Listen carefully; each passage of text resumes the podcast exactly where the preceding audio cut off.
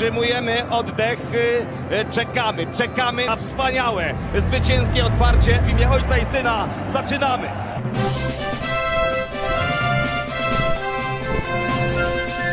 Krzyżanie! Otwieraj!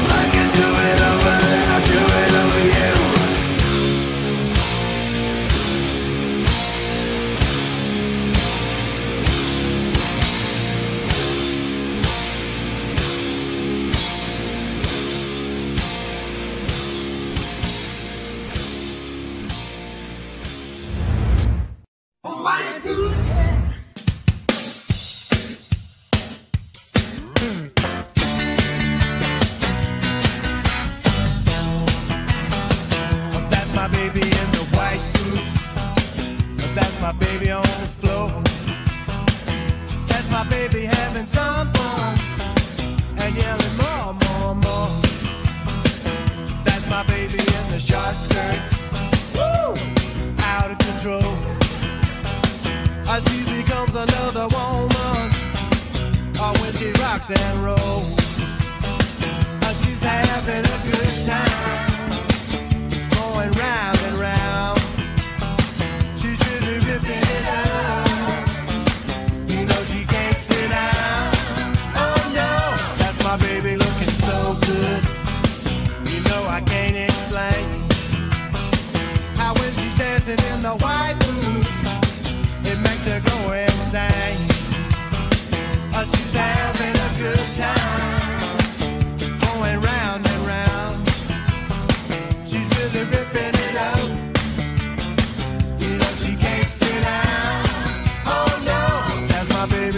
Short skirt or with the white boots on.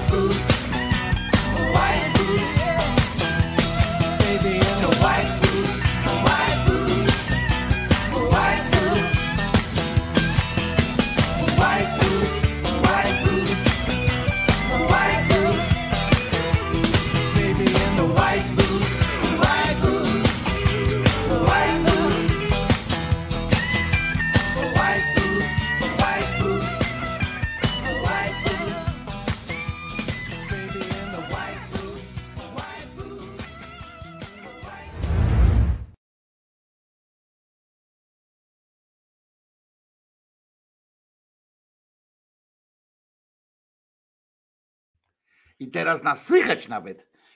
Proszę bardzo. Krzyczałem, że jestem, tylko że jeszcze tego nie było tutaj z nami, tak? Wojtko Krzyżaniak i pies Czesław. Głos szczerej słowiańskiej szydery w waszych sercach, rozumach i gdzie się tylko grubasa uda wcisnąć, przytulić. Tak, w takiej fryzury nie robi się, to nie są tanie rzeczy. To się nie robi w ten, jak się idzie w kapturze albo w czapce na spacer z Czesławkiem, to potem takie fryzury powstają. To nie są tanie rzeczy, słuchajcie, taka fryzura. Chcesz kabanosa, Czesiu? Chcesz kabanosa? No, jakbyście słyszeli, jak o tym miesza. No, proszę bardzo, tu jest twój kabanos. Czesinek, jak widzicie, łeb schował.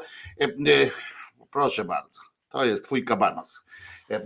Żeby było widać, że ma kabanosa i że nie zawaha się go użyć. Co, weźmiemy sobie?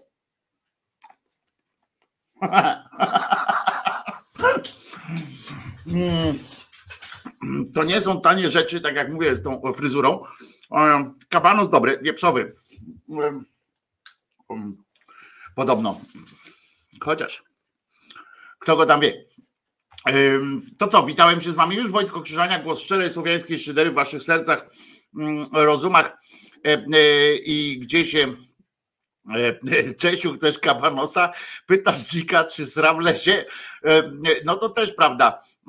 Wolał pójść, żeby się dzielić nie musiał. No więc to też jest jakiś pomysł. Ej, zjadłeś mu. No, tak już mamy z Czesinkiem, że jemy prawie z jednej michy. Także tak.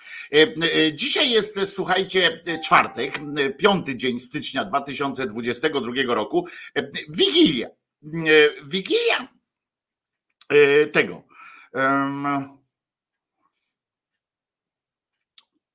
Sześciu króli. To jest jedno z tych. Rumianek, czy jest pytanie? Jest. Rumianek się znalazł. Oczywiście leżał na wierzchu. Tak jak słusznie tam ktoś powiedział, leżał w miejscu, w którym powinien po prostu leżeć. 23 roku. Tak. Znowu powiedziałem 22. Rumianek jest. Dzik sra pod balkonem u Wojtka. Nie, dzisiaj idą troszeczkę dalej, większym łukiem. Słuchajcie, wczoraj w ramach części pojebawczo-zapoznawczej historia prawie jak od pana Sumińskiego. Otóż wracam sobie z Czesikiem ze spaceru, takiego dłuższego, bo po audycji zrobiłem taki dłuższy spacer, bo rano byliśmy na takim króciutkim przed audycją. Więc idziemy na taką długi spacer, no i wracamy sobie. Pogoda, jak wiecie, nie jest sprzyjająca takim spacerom, w związku z czym taki, wiecie, łeb w dół, kaptur na głowie, łeb w dół, taki spuszczony. Idziemy sobie, Czesiu bez smyczy oczywiście, bo tu szliśmy już nie po ulicach, tylko tutaj po naszych zielonych łąkach. Wychodzimy za załomu, czy za rogu jednego z domów, bo tu jest dużo rozsianych takich domów, ja między nimi dużo zieleni. Wychodzimy, rozumiecie? A tutaj taka mała polana jest i pracują dzielnie swoimi ryjami trzy dorodne dziki, z których jeden był szczególnie dorodny, najstarszy z nich, największy, miał czarną grzywę, zresztą przed chwileczką go zobaczyłem, właśnie chodzi już tutaj koło mnie. Czarna grzywa, wzrok mocny i takie kły nawet miał trochę, wielki taki, no prawie 2 razy większy od innych, przesadzam oczywiście, ale wychodzimy zza tego rogu i dziki oczywiście zwróciły na nas uwagę, ponieważ byliśmy gdzieś jakieś 2-3 metry od nich, a one sobie spokojnie jadły, a Czesinek oczywiście był ruchomy, w związku z czym zwracał ich uwagę. Ja delikatnie odszedłem, już chciałem chwycić starym zwyczajem telefon, prawda, żeby zrobić zdjęcie z bliska dzikowi, nie pomnąwszy o tym, że dzik nie jest takim stworzeniem, które nie reaguje na otoczenie i że przyzwyczaił się. On się przyzwyczaił do ludzi, owszem, ale nie do tego, że mu w michę zaglądają. Zwłaszcza jeżeli to jest człowiek w postaci psa Czesława, prawda? Pies Czesław nie skoczył na te dziki, całe szczęście, natomiast bardzo ciekawie przyglądał się temu, co one tam jedzą, bo on jest, wiadomo, z odzysku piesek, w związku z czym zawsze się interesuje tym, co gdzieś można znaleźć do żarcia. To jest największy problem na spacerach zresztą z Czesiem od samego początku, jak się tylko z nim zdążyłem zaprzyjaźnić, to zawsze jest ten sam problem. Ale Czesinek w związku z czym zaglądał, co on tam ciekawego jedzą, tak jak ptakom chce zabrać zawsze te kruki czy wrony właściwie, jak coś dziubią, to on wie, że coś tam jest i zawsze podbiega do tych wron, przegania je i tam wącha, co one jedzą. Nie nauczył się przez wieloletnie doświadczenie, że wrony raczej na przykład jakiegoś orzecha sobie złapią, czego on akurat nie je, no ale dalej próbuje za każdym razem. No więc Czesinek stanął naprzeciwko dziczyzny, jak ten dzik, tak trochę się ruszył w naszą stronę, tamte dwa jadły spokojnie. Ten jeden, widocznie akurat na niego przypadał okres strażowania, czy stróżowania, spojrzał na nas, stanął naprzeciwko mnie, spojrzał najpierw na mnie, potem przeniósł wzrok na Czesia, który to Czesio stanął gdzieś tak, ja wiem, żeby nie skłamać, no to ze 3 metry obok niego, bo ja już wtedy się troszeczkę oddaliłem i Czesio stanął tak gdzieś 3 metry od tego dzika, dzik naprzeciwko niego też był 3 metry, taka matematyka, proszę was, i stanęli i patrzą na siebie. I Czesiu nie spuszczał wzroku, co oczywiście mnie wkurwiało o tyle, że wiem, że taki dzik patrzenie w oczy przyjmuje jako rodzaj wyzwania, prawda? No więc Czesiu zaczął nawet, zaprezentował swoje kły, no znacznie mniejsze niż kły tego dzika, ale całe szczęście nie przeatakował go. Przyczaił się, przydołował brzuch do mokrej niestety ziemi, co później skutkowało plamami na mojej odzieży, ale popatrz, jak dzik, całe szczęście, bo ja mówię, Czesiu, chodź no tutaj na mnie, odchodząc też, żeby nie krzyczeć, tak, prawda, więc odchodziłem już skutecznie, a Czesław jeszcze cały czas patrzył na tego dzika. W końcu krzyknąłem, tak trochę już, znaczy krzyknąłem, no zawołałem troszeczkę głośniej. Czesiu odwrócił łeb, całe szczęście odwrócił łeb, przynajmniej tyle mi się udało, że odwróciłem jego uwagę, w związku z czym odwrócił łeb, przerwał kontakt wzrokowy z dzikiem, ale dzik w tym momencie właśnie, może to był błąd, bo może Czesiu go trzymał tym wzrokiem właśnie na odległość, ponieważ jak Czesiu odwrócił łeb, to ten dzik zaczął w jego kierunku, tak jak byk, prawda, tak najpierw powoli, jak żółw ociężały, idzie w kierunku Czesia. Czesio w tym momencie jakby się trochę zesrał, tak trochę zaleciało kupą i ogon spuścił, ale zachowując jednakowoż twarz, bo nie salwował się taką ucieczką, wiecie, taką dramatyczną, z zakrętami, jakiś w ogóle z przewracaniem się, tylko udawał, że w ogóle nie widział tego dzika, że w ogóle to przez przypadek tu właśnie przychodził, tylko siku zrobić w ogóle. I on tak sobie tak bum, bum, bum, bum przychodził, co jakiś czas tylko spozierając na tego dzika. Dzik faktycznie trochę się zbliżał jeszcze tak troszeczkę, ale odpuścił on tylko do granic tej łączki, tam zaszalał i tak będzie. Oczywiście Państwo tu piszecie, bardziej buduj napięcie. Nie, tutaj nie było wielkiego aż napięcia, bo nie chcę właśnie, żebyście się zaczęli martwić o Czesia. To chodzenie z psem bez smyczy źle się kiedyś skończy, piszecie Państwo na przykład, albo że mandat i tak dalej.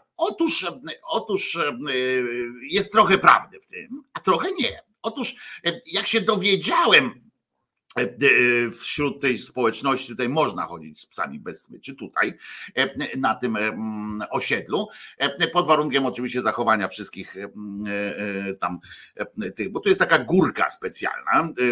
Po mieście idę z Czesinkiem, jak idziemy gdzieś tam na zakupy czy coś takiego, tam do ludzi, to idziemy na smyczy. Tutaj są specjalne takie właśnie przestrzenie, gdzie pieski mogą sobie chodzić, więc proszę mnie nie instruować co do tego, chociaż powiem szczerze, że nie przestrzegam akurat w tym, pod tym względem nie przestrzegam jakoś prawa, jakoś tak bardzo i Czesinkowi pozwalam na chodzenie bez smyczy często, ponieważ faktycznie trzeba przyznać, że Czesinek jest psem bardzo, ale to bardzo usłuchanym i ułożonym pod tym względem, więc tak to się dzieje i tak będzie. I będę z nim chodził bez smyczy często, chociaż tak jak powiedziałem, nie wśród ludzi, tak gdzieś tam na zewnątrz. Czesia już wszyscy to polubili. Jak wchodzimy do sklepów, to już nie pozwalają mi Czesia zostawiać przed sklepem, tylko muszę z nim wchodzić do sklepów i to zarówno do apteki, do sklepu mięsnego nawet, który tu jest, jak kupuję dla Czesia właśnie jakieś te, albo dla sikorek słoninkę, to zawsze muszę wchodzić z Czesiem, bo raz jak go zostawiłem tam przy tym, to mnie opierniczyli w ogóle, gdzie taki fajny, gdzie go, proszę go tutaj dać. Także Czesinek jest bardzo, bardzo fajny. Także ja wiem, że dziki to nie maskotki i tak dalej. Miałem kontakt nawet bliższego stopnia z dzikiem. Ja miałem też taki kontakt, że zjadłem jego ten fragmenty dzika, także też wiem, że nie jest maskotką, bo maskotek nie zjadałem. Natomiast wiem, że dziki to nie są maskotki, że to są dzikie stworzenia, jak sama nazwa wskazuje, więc ja zachowuję bezpieczeństwo. Jeszcze raz powtarzam, że wyszedłem zza rogu po prostu zamyślony, w taki wiecie, deszcz padał, w związku z czym łeb skulony i tak dalej, te dziki sobie tak chodziły. Zresztą na marginesie tak powiem wszystkim, którzy się tak martwią o te dziki, że te gdyjskie dziki to już tak trochę są maskotki. One chodzą między ludźmi, ludzie między nimi i one się generalnie, jeśli właśnie to nie jest tak, że jakiś pies tam zaatakuje te dziki, czy zacznie szczekać, albo jak jakieś dziecko chce biec, to jest problem, bo dzieci czasami, widziałem takie dziecko, które chciało biec, matka tam go złapała, a potem pretensje do dzików. Prawda? Więc to nie jest też tak. Te dziki tutaj naprawdę chodzą sobie między ludźmi i nie robią jakby problemów. Problem jest wtedy, kiedy właśnie ktoś je zaatakuje albo za bardzo się zbliży w momencie, kiedy one jedzą. Problem jest też taki, że one teraz rozmnażają się w mieście bez ograniczeń, w związku z czym te rodziny są na przykład 3-4-pokoleniowe i tam cały czas są jakieś małe do opieki, w związku z czym ta dziczyzna, stara dziczyzna cały czas jest napięta jak baranie jaja po prostu i chce bronić swoich młodszych, bo rozmnażają się nie raz do roku, tylko kurczę się mnożą troszeczkę w takiej formie jak króliki. Zresztą próbują nadążyć nad tym, jak się je wybija zresztą. Więc taki wyścig z czasem po prostu następuje. Ale tak, wiem co do zasady, zawsze jak idę do ludzi, to Czesinka próbuję jakoś zamknąć na smyczy, chociaż widzę jaki jest nieszczęśliwy z tego powodu, ale dla jego zdrowia i dla jego dobra i dla bezpieczeństwa swoich współmieszkańców.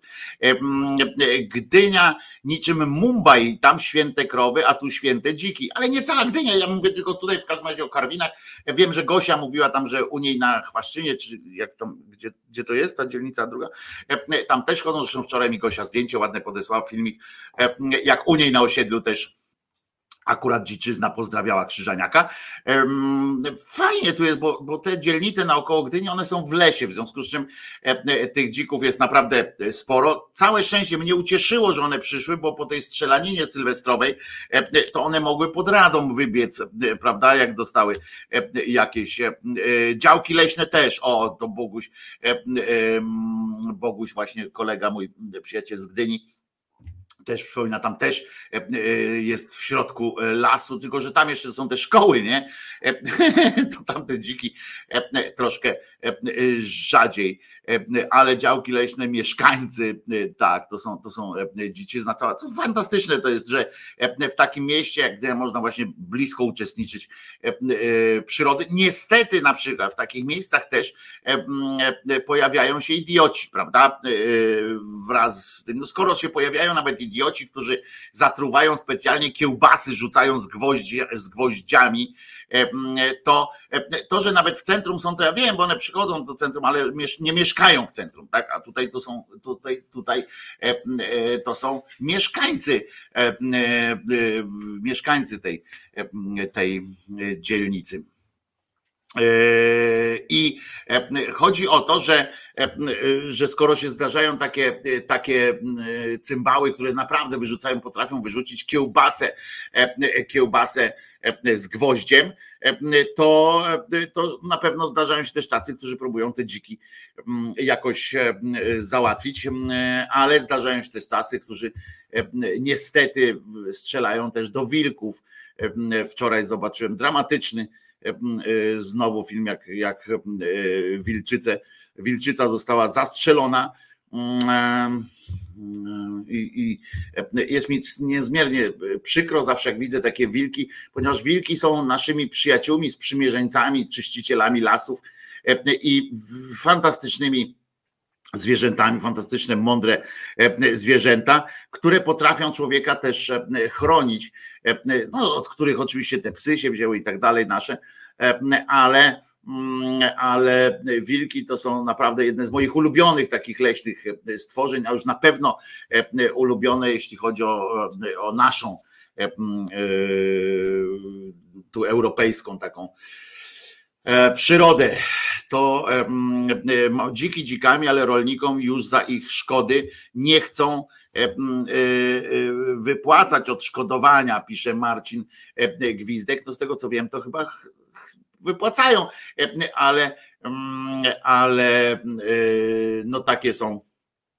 Ale no trudno, no nie chcą wypłacać odszkodowań. Przecież jeśli chcesz mi, Marcinie, powiedzieć, że rolnik, to jest tak jakby, powiem tak, ja w pełni doceniam pracę rolnictwa i tak, rolników i tak dalej, natomiast to jest tak jakby wypłacali odszkodowanie na przykład mieszczuchom za to, że deszcz pada i nie mogą i mają trudniej iść do pracy. No trudno, no to jest element, no masz pole w środku lasu, no to trudno, no dziki będą próbowały robić, można budować ogrodzenia, można iść i tak dalej.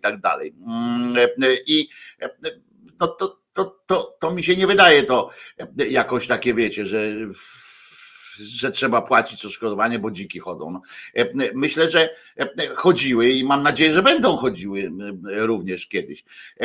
Więc tutaj się nie... Marcin Kostrzyński napisał książkę o wilkach, jedna z wspanialszych pozycji o zwierzętach, pełna opowieści, wspaniała. Tak, wilki są... Myślę, że powinno się w ogóle...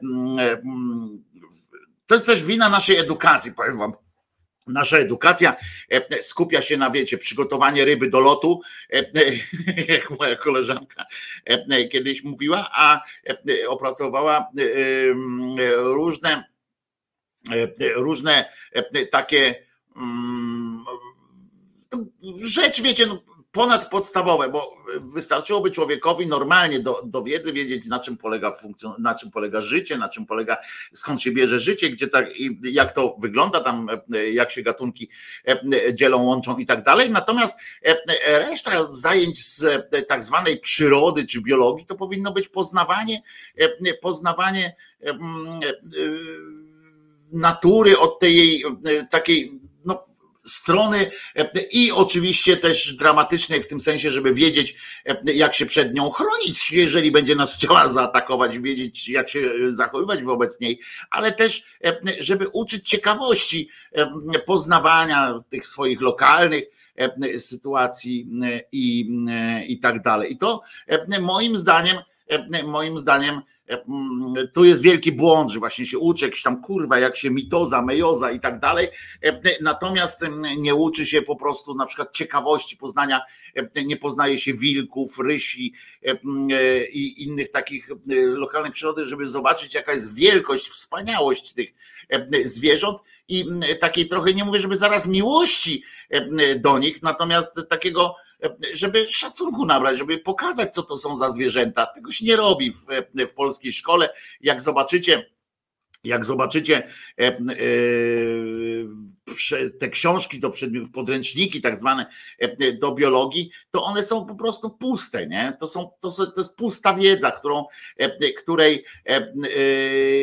która nigdzie nie zostanie. Jakbym teraz was zapytał wszystkich właśnie o te mejoty, mitozy, mejozy i tak dalej, to może byście zaczęli opowiadać jakiś taki, wiecie, gdzieś w trąbi jakiś zespół kombi, ale jakby w życiu waszym to niczego nie zmienia, natomiast zmienia to bardzo mocno, jeżeli byśmy poznawali przyrodę, tak jak kiedyś Waldek opowiadał o tych bobrach, które u niego na polu robią sobie te zalewy takie, tak, prawda?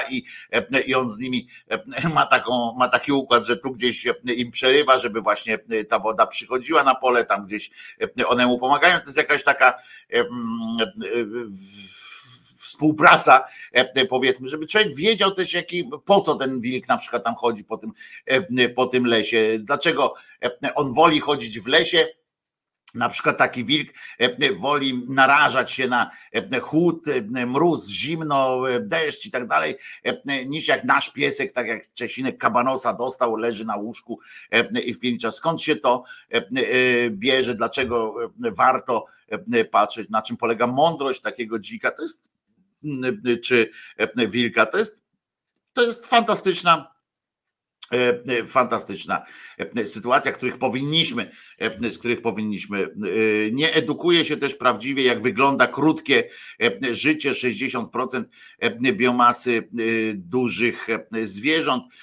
Oczywiście, że tego też się nie edukuje, ale mówię, to jest taka nauka nastawiona na jakąś masę faktów, które są naprawdę niepotrzebne, które się zmieniają, mało tego, bo jakbyśmy spojrzeli na podręczniki, których myśmy się uczyli, a dzisiejsze podręczniki o część wiedzy na przykład, jeżeli by chcieli w podręcznikach nadążyć za wiedzą, to też jest różne sytuacje. Wilki na polowaniu mogą mieć do 5 minut 80 km na godzinę, chyba w sztafecie, bo 5 minut na 85 km nie, wilki, z tego co nie wiem, być może mylę, ja nie znam się aż tak bardzo, ale mi się zawsze kojarzyły wilki z cierpliwością. Wilki z kolei potrafią wiele, wiele kilometrów przekłusować, tak przedreptać po prostu za swoją ofiarą. Potrafią naganiać. Coś pięknego i fantastyczne to jest. No i pozdrawiamy oczywiście naszą słuchaczkę, która ma pięknego wilka na koszmarnym obrazku. Na obrazku takim typu landschaft, ale ale wilk załatwia tam wszystko. Nie wiadomo, nawet obojętnie jakby był landschaftowy ten obrazek, to ten wilk i tak robi wszystko. Nie pobiegnie szybciej niż 60 km na godzinę. No właśnie tak mi się wydaje, że 85 to jest chyba na sztafecie. Musiałby jakoś tak to pracować. Coś ci się chyba, Pauli, pomyliło. 85 to chyba to lamparty biegają jakąś taką szybkością, to coś dziwnego. No to co, to kończymy część pojebawczą, zapoznawczą. Dzisiaj pogrzeb, jutro Trzech Króli, dzisiaj pogrzeb. Tak, są ciekawostki oczywiście związane z papieżem Benedyktem, w tym sensie z pogrzebem, jak wygląda pogrzeb, bo sobie przypominamy znowu, jak to wygląda.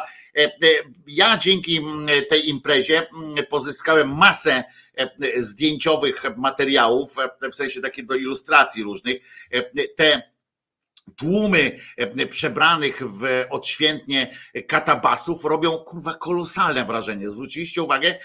Wystarczy wejść na dowolny portal, na dowolną stronę, nawet jeżeli teraz nie macie telewizora włączonego, bo od 9:30 trwają te radosna czynność grzebania pana Ratzingera, to muszę wam powiedzieć, że robi to wrażenie, nie? Ta skromność, złotość, ale to, jak sobie na to wszystko nałożymy, że to jest XXI wiek. I ja pamiętam jak dziś, jak oglądałem film, pamiętacie serię filmów Planeta Małp, prawda? I tam był ta z lat 70., nie ta teraz, tylko ta z lat 70., przełomu 70., 80. nawet. I tam one były coraz takie, coraz słabsze w sensie jakoś tam niekonsekwencji i tak dalej, ale była taka część bitwa, tylko nie pamiętam, która to była bitwa, albo podziemia Planety Małp, albo coś tam takie ostateczne, jakiś w każdym razie ostateczny to był ten film, w którym okazało się, że tam w tej takiej części świata, gdzie nie mogły te małpy tam wchodzić, było zakazane wchodzenie, że one same sobie zakazały. Okazało się, że tam żyje jeszcze resztka ludzkości, która wyrobiła w sobie już tam inne umiejętności, wiecie, nawet przekazywania myśli, mówienia myślami i tak dalej, tam w ogóle wyglądało, że mają nawet technologię potrafiącą wytworzyć na przykład jakieś tam ognie, gdzieś tam iluminacje różne i tak dalej, ale byli cali tacy w takich ranach i tak dalej, ponieważ cały czas ich Bogiem przez te tysiąclecia od czasu tam, kiedy małpy zaczęły rządzić ziemią, to przez tysiąclecia te pokolenia tych ludzi, które się zmniejszały, bo ta bomba, która tam była rakieta, bomba atomowa, do której oni się modlili i tam mieli specjalne pieśni do tej bomby i że dni ostateczne i tak dalej. I to był taki pokaz. Wtedy, ja już wtedy miałem też taką myśl o tym, że mówię, jakie to głupie jest, nie? W sensie, że ludzkość jest głupia i to wtedy było tak, że jedyna część ludzkości, która przetrwała, to byli właśnie ci kapłani, którzy zamiast wypuścić ludzkość, znaczy tą ludność, żeby coś zaczęła się rozwijać, to oni właśnie zamknęli to wszystko przy tej bombie i modlili się do tej bomby przez cały czas, specjalne modlitwy mieli do tej bomby, bo tak właśnie ogłupia religia, tak właśnie ogranicza religia i tak dalej, i została tylko kasta kapłanów, która w końcu i tak doprowadziła do wybuchu tej bomby, zabiwszy i ludzkość, i te małpy na końcu. No i tak samo jak teraz patrzę na to, to właśnie spozieram XXI wiek, rozumiecie? Co prawda pierwsza połowa, dopiero trzecia dekada się rozpoczęła niedawno XXI wieku, ale to jest naprawdę przerażające, że zjechali się do tego Rzymu jakieś tam tysiące tych kardynałów, biskupów. To wszystko wygląda jak jakiś taki rytuał śmierci, bo to taniec śmierci jest nad tym truchłem, wsadzają go, jeszcze jest, mało tego, jest jeszcze ten rytuał wkładania jednej trumny w drugą trumnę, w trzecią trumnę, potem wcześniej jeszcze był ten młoteczek, którym trzeba było napindolić tego w łeb, żeby sprawdzić, czy on aby na pewno nie żyje, specjalne modlitwy, zamykanie, otwieranie, rozumiecie, to są procedury, które są do tego przypisane. To jest, ja nie chcę powiedzieć, bo ktoś powie średniowiecze, a to nie chodzi o średniowiecze, tylko chodzi o to, że w jakim momencie nas to sytuuje takiego rozwoju intelektu, rozwoju wrażliwości również, takiej zwykłej ludzkiej, kiedy celebruje się w taki sposób, celebruje się śmierć jednego człowieka i nie ma z tego powodu żadnej refleksji, refleksji wśród tych ludzi, że to jest coś nie tak, że to jest jakaś bójda na resorach, po prostu, skoro nawet wobec tych ich księgi, skoro jednego człowieka każe się chować w takim akurat anturażu, nawet z tego powodu, ale ważniejsze są te inne, kiedy widać, teraz dopiero właśnie widać, jak się spojrzy na ten ekran czy na zdjęcia, widać ogrom obskurantyzmu, ogrom tej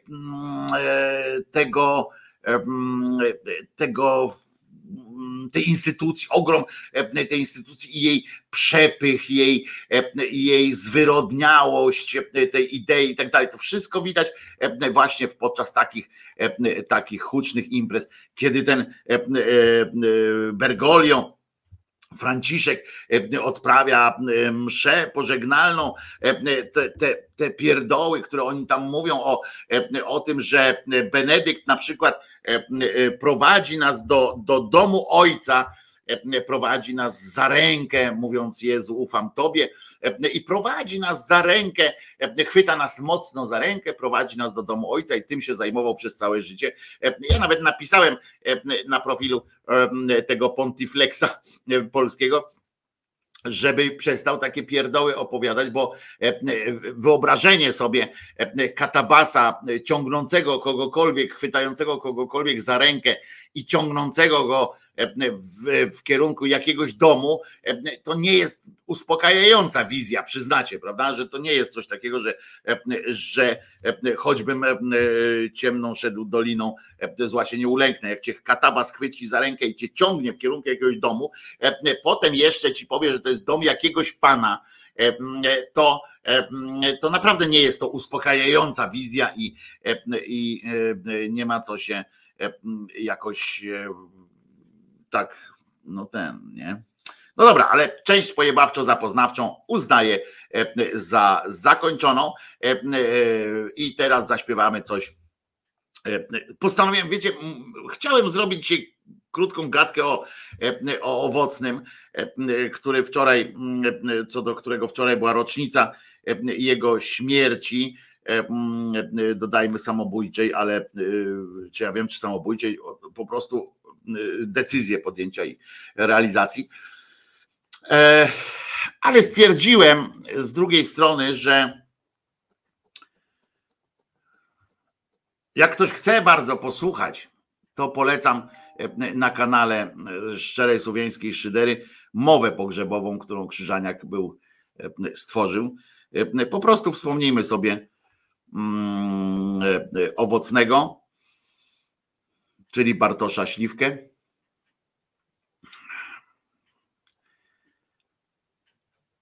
I już.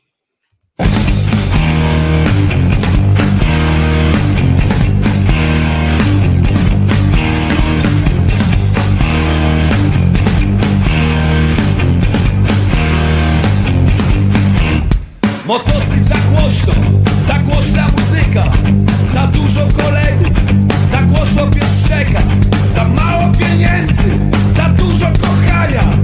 Pieniądz to jest miara, to miara obnażania, yeah!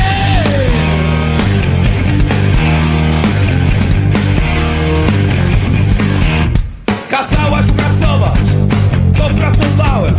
Kazałaś się kochać, to się zakochałem. Kazałaś płakać, to się rozpłakałem. Kazałaś się śmiać, to się roześmiałem. Ja się nigdy nie zmienię, bo całym jestem sobą. Po co mi zmiana? Tak nie będę z tobą. Jeśli sobie zdolny życia poprzedniego, a ja jestem wolny, czujcie do tego. Za dużo, za mało, za dużo, za mało. Ciągle mi to w głowie grało.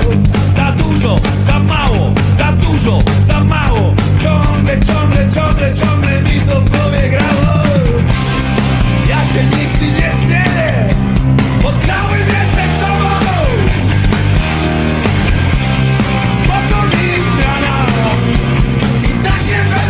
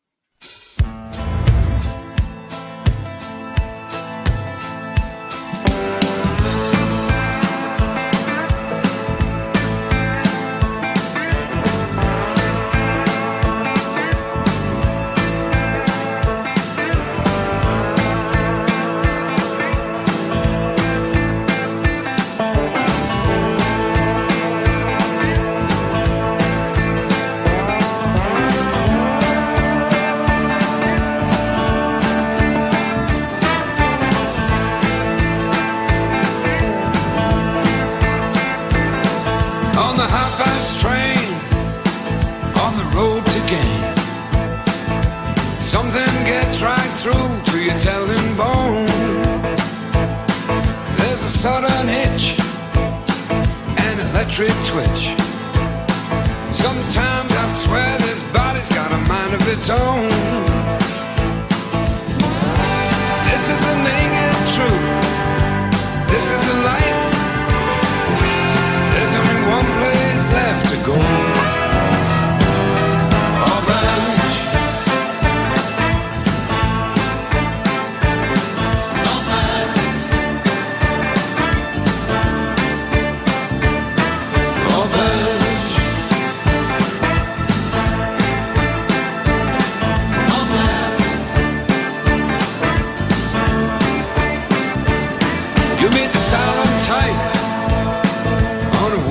Trail with a shiny cloak and an unseen silver dagger. You can talk till you wake. Give yourself one more break. You can tell by the look on his face that it just doesn't matter. 'Cause this is the naked truth, and this is the light. There's only one place left to go.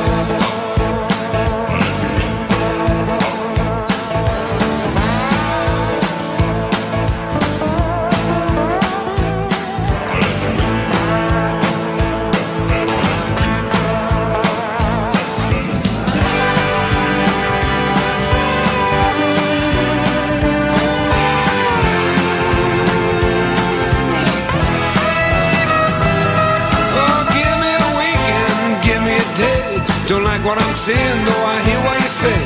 Think with a dagger and you'll die on your knees, begging for mercy, singing please, Mr. Please. 'Cause this is the naked truth, and this is the light, and there's only one place left to go. Orange.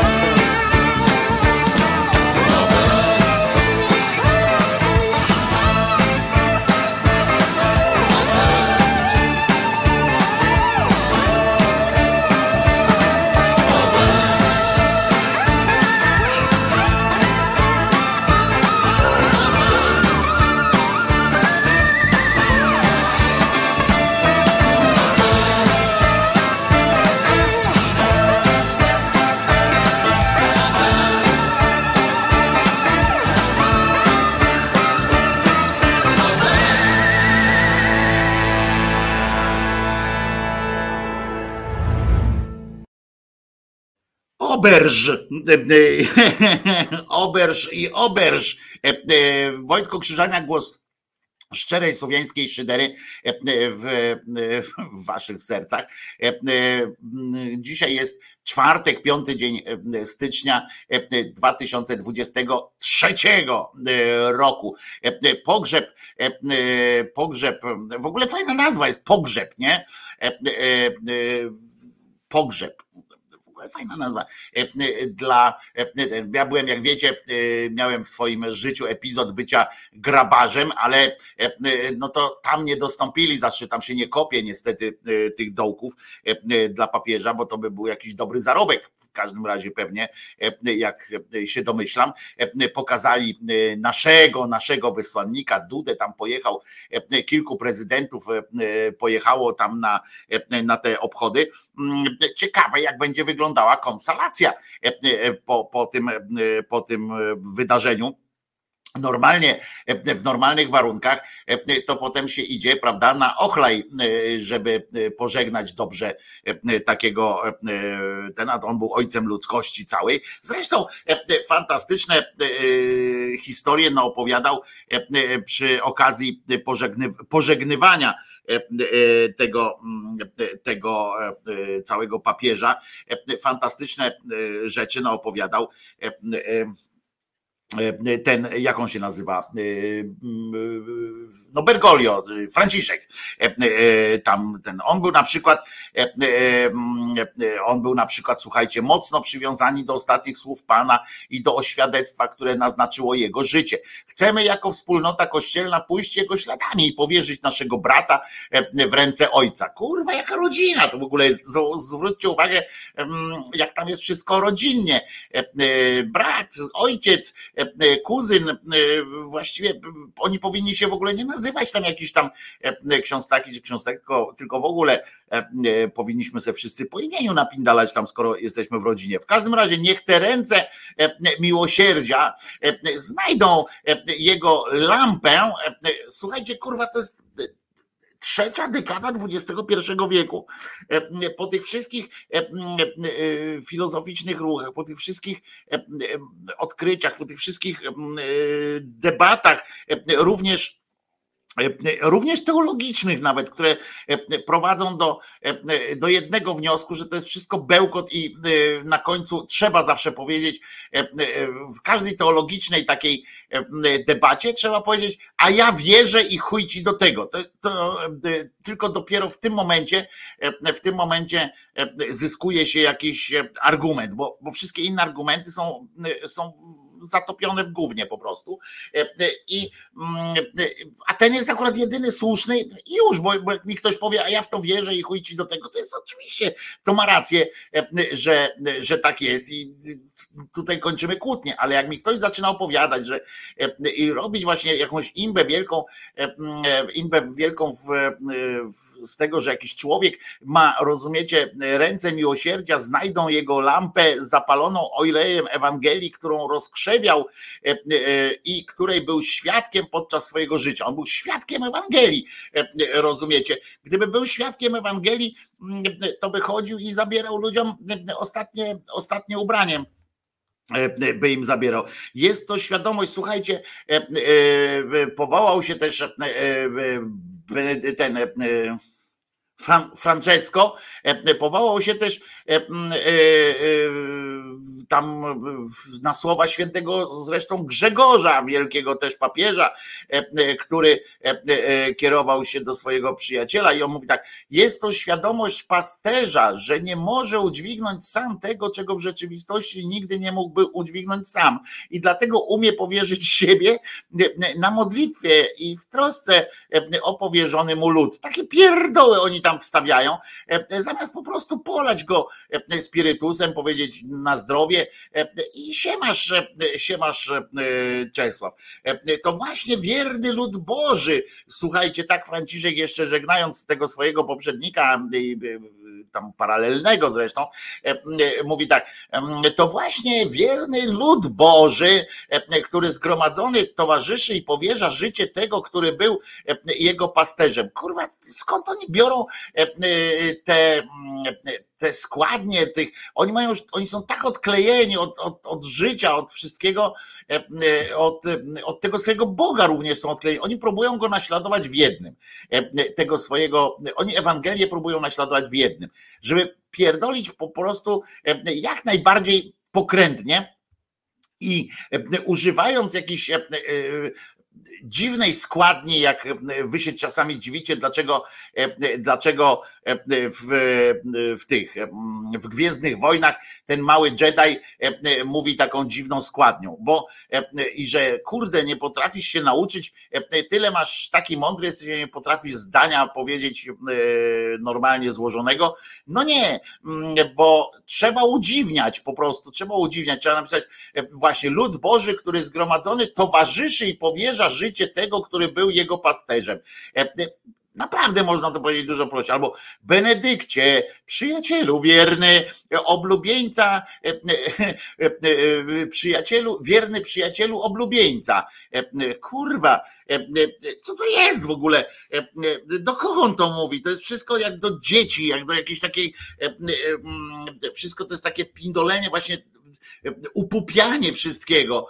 Rozumiecie, stoją ci ludzie, którzy przyszli pożegnać swojego jakiegoś tam idola, bo skoro się ktoś kopsnął taki kawał, to nie tylko po to pewnie do tych Włoch, żeby kupić skarpety z papieżem, bo oczywiście tam można kupić skarpety z papieżem, można kupić różne tam inne takie symboliczne rzeczy, ale w większości to tam są ludzie, którzy naprawdę poczuli jakąś potrzebę poza tymi katabasami wszystkimi, którzy tam z obowiązku są i po prostu niektórzy musieli przerwać swoje jakieś przyjemne czynności, poszli tam, to tam większość ludzi to przyszła jakoś tam z potrzeby serca czy czegoś, a ten do nich pierdoli jakieś, znaczy przepraszam za dużo tej francuszczyzny, ale ten do nich zaczyna wyjeżdżać z jakimś hasłem wierny przyjacielu oblubieńca. Niech twoja radość będzie doskonała, gdy będziesz słyszał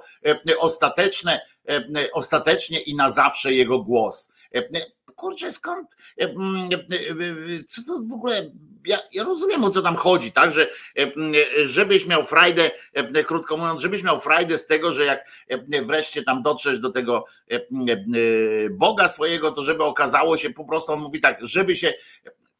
Słuchajcie, tak na polskie jakby przetłumaczyć to takie Benedykcie, wierny przyjacielu, oblubieńca. Kurwa, co to za oblubieniec w ogóle? To jest inna rzecz. Oblubieńca. Niech twoja radość będzie doskonała, gdy będziesz słyszał ostatecznie i już na zawsze jego głos.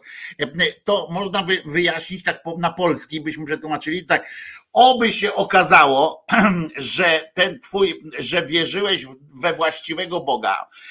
Oby się okazało, że nie widział tych wszystkich twoich uchybień i oby się okazał bardziej miłosierny niż nam się wydawało, bo inaczej to cię za dupę tam weźmie i będzie cię nakłuwał tym cierniem, będzie cię pasami z ciernia bił za to wszystko, jak odwracałeś głowę, oczy odwracałeś od zwyrolstwa braci swoich w wierze, to miejmy nadzieję, że tamten jest na tyle wyrozumiały, na tyle, nie wiem, może taki, może właśnie, miejmy nadzieję, że ten Bóg cały to ma zespół Downa i nie potrafi nienawidzić, prawda?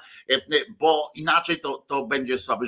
Żeby ci się upiekło, krótko mówiąc, to jest takie mówienie, żeby się okazało, że służyłeś dobremu, właściwemu, nie dobremu, tylko właściwemu Bogu, którego zwą tam, nie wiem, mogą zwać mamoną, mogą zwać zwyrolstwem, mogą zwać wieloma innymi epitetami, ale żeby ci okazało, żeby się nie okazało, że ten Bóg przypadkiem jest na przykład sprawiedliwy, prawda? Bo jak się okaże, że ten Bóg jest sprawiedliwy, no to kurwa nie ma takiej możliwości, żeby którykolwiek z papieży, przynajmniej tych, o których znamy, żeby któryś z nich trafił tam do nieba i mówi, no kurwa, odjebałeś kawał fajnej roboty. No przecież jak można założyć takie założenie śmiałe, że przyszła na przykład tam ta Tereska, zwyrodnica pańska, że JP Tuła czy inny tam Degolado przyszli tam do nieba, przychodzą, mówią, no kurwa, odjebaliście fantastyczny kawał dobrej, choć nikomu niepotrzebnej, ale bardzo dobrej roboty, zasiadaj tutaj po mojej prawicy, ty Tereska tam zapindalaj do mojej matki, będzie fajnie, Piotrek tam u tych bram tymi kluczami zapierdala, mówi otwiera, szybko, tu też napisali Santo Subito, bo skoro poprzedni był Santo, to teraz ten też musi być Santo, rozumiecie? I oni tak pindolą, a nasi w telewizji to po prostu dostają już pierdolca, aż z przyjemnością,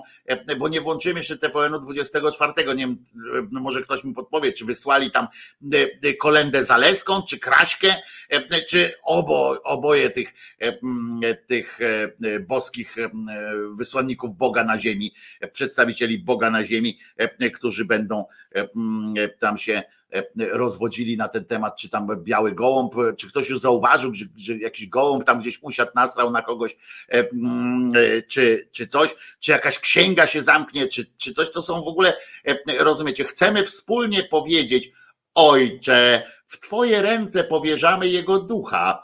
Benedykcie, wierny przyjacielu oblubieńca. Co z tym oblubieńcem znowu? Jakieś gejowskie biadania tam wyskakują, że też się tym warchoł. Zgłoszę to do warchoła i będzie koniec z tym pogrzebem, jak to tam było? Sylwester z Wyrodnień, tak? To tu będzie pogrzeb z Wyrodnień. Jak to tam z oblubieńcem? Jak to tam facet do oblubieńca idzie? No ludzie, to tak się nie może odbyć, tak nie może być, tak nie można tego pozwolić. Trzeba to zgłosić warchołowi albo do tego tam Instytutu Badania Cnót Niewieścich. Niech Twoja radość będzie doskonała, gdy będziesz słyszał ostatecznie i na zawsze Jego głos. Co to za... W ogóle też oni tak mówią, mieszają tę wiarę z wiedzą, nie? Oni na przykład wiedzą, że on będzie słyszał ostatecznie i na zawsze, a może nie będzie słyszał. Ja chcę przypomnieć, że on pod koniec swojego życia już nie mógł mówić, potem był głuchy, potem znowu mógł mówić, ale był głuchy, potem był głuchy, ale nie mógł mówić, ale za to słyszał, więc miał jakieś tam różne swoje problemy z tym związane. Nie wiem, jak na to Bóg reaguje, bo tam były też, chcę wam przypomnieć, to były fantastyczne zresztą teologiczne spory, dotyczyły również kondycji człowieka po tamtej stronie.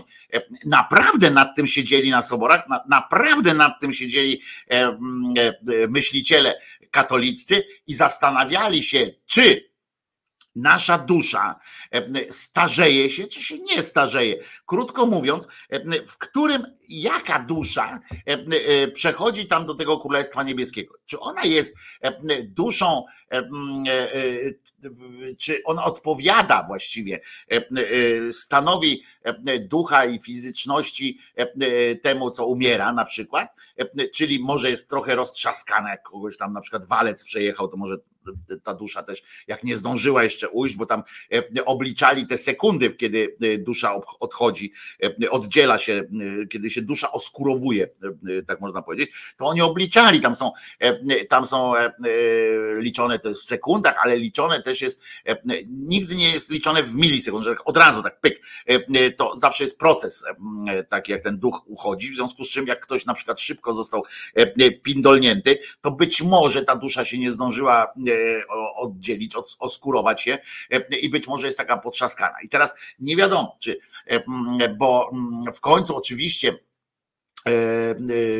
taki wspólny dokument o tej duszy to jest taki, że ta dusza jak odchodzi, odrywa się od tego ciała, to ona jest taka idealna, to jest taki człowiek idealny wtedy, po prostu same dobro, samo właściwość z nim zostają, taki sok z człowieka zostaje i w związku z czym ona nie ma wieku, nie ma, jakby ma przeszłość, ma wszystko ma, ale to wszystko jest jedno i to samo, rozumiecie. Ale byli też tacy, którzy mówili, że jak kogoś tam Bóg do swojego domu wezwał, jak on już był stary, no to ta dusza też była stara, ociężała już, bo niby dlaczego, rozumiecie, skoro dusza, to były ciekawe w ogóle argumenty, że jeżeli ta dusza zawiaduje nami, i to nie rozum, prawda, jako taki działa, tylko właśnie jest nad tym rozumem, nad tym wszystkim jest ta dusza, która decyduje o wszystkim, to nagle skoro mamy jakąś tam demencję na przykład, prawda, trafiła nas demencja, no to co robi wtedy ta dusza? Prawda? Czy spierdala z tego ciała, woli się wydostać z tego ciała, zanim zgłupieje i zostawia takiego dementa bez duszy? Czy ona po prostu wtedy przechodzi w stan jakiejś takiej anabiozy? Albo czy ona na przykład no co, czy ona też dostaje demencji, czy elementem tej duszy jest nasz rozum i to, co myślimy, to, co wiemy, nasze myśli są nieodłącznie, to właśnie jedna z tych tez była taka, że przecież skoro nasze myśli są nieodłącznie związane z naszą duszą, nasze myśli, uczucia i tak dalej. Człowiek w demencji no ma drastycznie zmienione podejście do uczuć, ono się zmienia fazami. To nie jest tak, że człowiek zdemęciały nie jest zdolny do uczuć. Nie, to w ogóle nie o tym mówię, tylko że jakby inaczej je identyfikuje i inaczej je też dystrybuuje na zewnątrz. I teraz nie wiadomo, prawda, czy na przykład czy dusza głupiego człowieka jest dalej głupia, czy dusza mądrego człowieka jest mądra. Skoro ateiści też mają duszę, bo dusza jest nieodłączna nawet u ateistów, to czy po śmierci ta dusza nadal jest ateistyczna, mimo że jest duszą, prawda, i sama w sobie zaprzecza, jeżeli jest duszą, to zaprzecza sama sobie, samym swoim byciem zaprzecza tej tezie ateistycznej, no ale co wtedy? To ona wtedy dopiero dochodzi, a jednak kurwa jestem. I tak patrzy, nie, ale się nie widzi, więc nawet ma kłopoty z poznaniem się, bo niby jest, ale się nie widzi. No to mówi, to może mi się tylko wydaje, że jestem, prawda? I tak, wiecie, można w końcu. I naprawdę, uwierzcie mi, oni tam setki lat siedzą i myślą nad takimi na przykład rzeczami. Na wszelki wypadek przyjęli, taka wiążąca teoria jest o tym, że ta dusza jest właśnie taka jakby niezależna trochę, tak, że Bóg ją przyporządkował do jakiegoś tam ciała, no i cierp ciało jak się chciało, ale ona jest jakby wyłączona z tego, nawet jak zdemęciały człowiek jest, no to ona się tak przygląda po prostu, ta dusza, ale ona sama w sobie tej demencji nie doświadcza. Tutaj oczywiście stoimy na taki, mamy problem zidentyfikowania tego, gdzie jest granica jakiegoś obłędu, ale nie ma. Psychicznie chorzy, to wiesz, Fragle pytał o psychicznie chorych na przykład. Psychicznie chorzy to też przez lata, przez setki lat były osoby z chorobami psychicznymi, brzmi lepiej niż chorzy psychicznie, mniej stygmatyzuje. Nie, stygmatyzuje tak samo. W Polsce, jeżeli powiesz, że ktoś jest chory psychicznie, albo ktoś jest psychicznie chory, albo ktoś ma chorobę psychiczną, jest tak samo stygmatyzujące, Pauli. Tu nie ma nic, jakby, no wiesz, no. To nie jest ten sam przypadek, co osoba z niepełnosprawnością, a niepełnosprawna. To myślę, że to nie jest tak. Wojtek, stawiasz tyle pytań, a zaproś kogoś, kto zna odpowiedzi. Będzie ci łatwiej. Ale ja ile pytań postawiłem? Ja ci postawiłem odpowiedzi, podawałem, tylko że ja najpierw stawiam pytania, najpierw mówię, jakie pytania są, a potem podaję odpowiedzi. Nie będę zapraszał tutaj po raz 1767 powiem, że nie będę zapraszał tu kogoś, kto mi odpowie, bo tak jest, a nie ma innego wyjaśnienia. Jeżeli ktoś mi chce odpowiedzieć na moje pytanie na podstawie Ewangelii, to znaczy, że pierdoli, no po prostu, no to równie dobrze możemy opowiadać sobie o wszechświecie na podstawie uniwersum Star Treka albo Marvela czy cokolwiek. Nie ma powodu. A ja oddaję te pytania, odpowiadam na nie. Poza tym mówię o tym, ja nie mogę odpowiedzieć na pytanie, jak jest w istocie. Jeżeli ktoś może odpowiedzieć, jak jest w istocie, no to znaczy, że jest sam już stwórcą Bogiem i tak dalej. Ja mówię o istniejących odpowiedziach, po prostu. Kogoś, kogo mogę tu zaprosić, odpowie mi na przykład jednym jakimś tym.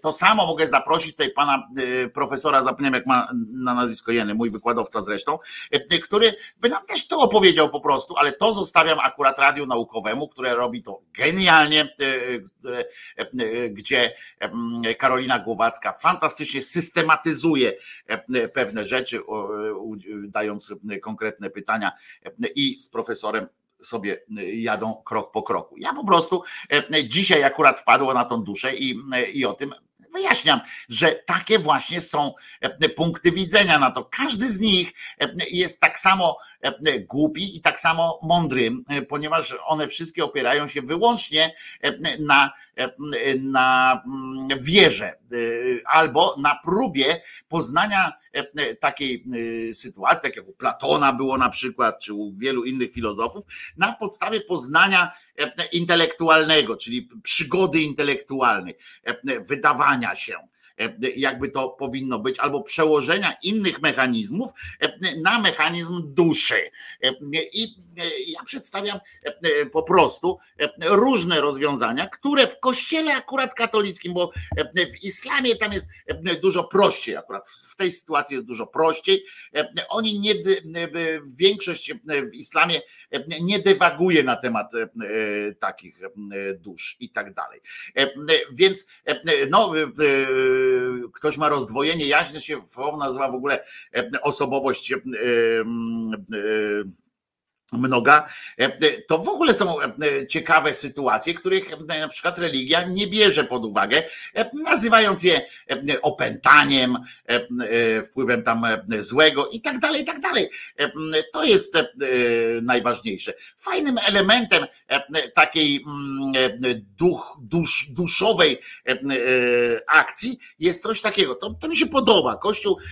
Kościół katolicki na przykład, sporo kościołów akurat też protestanckich, w tym te chrześcijańskie kościoły, bardzo chętnie przyjęły akurat naukę kościoła katolickiego tutaj, która doszła na drodze dywagacji różnych, o tym, że po prostu następuje coś takiego, że nawet jak ta dusza się zagubiła gdzieś tam właśnie w takim zdemęciałym ciele, chociaż jest o tyle kłopotliwe, że ta sama dusza nie podlega tym ziemskim prawom, w związku z czym tu oczywiście można zacząć wnikać, prawda?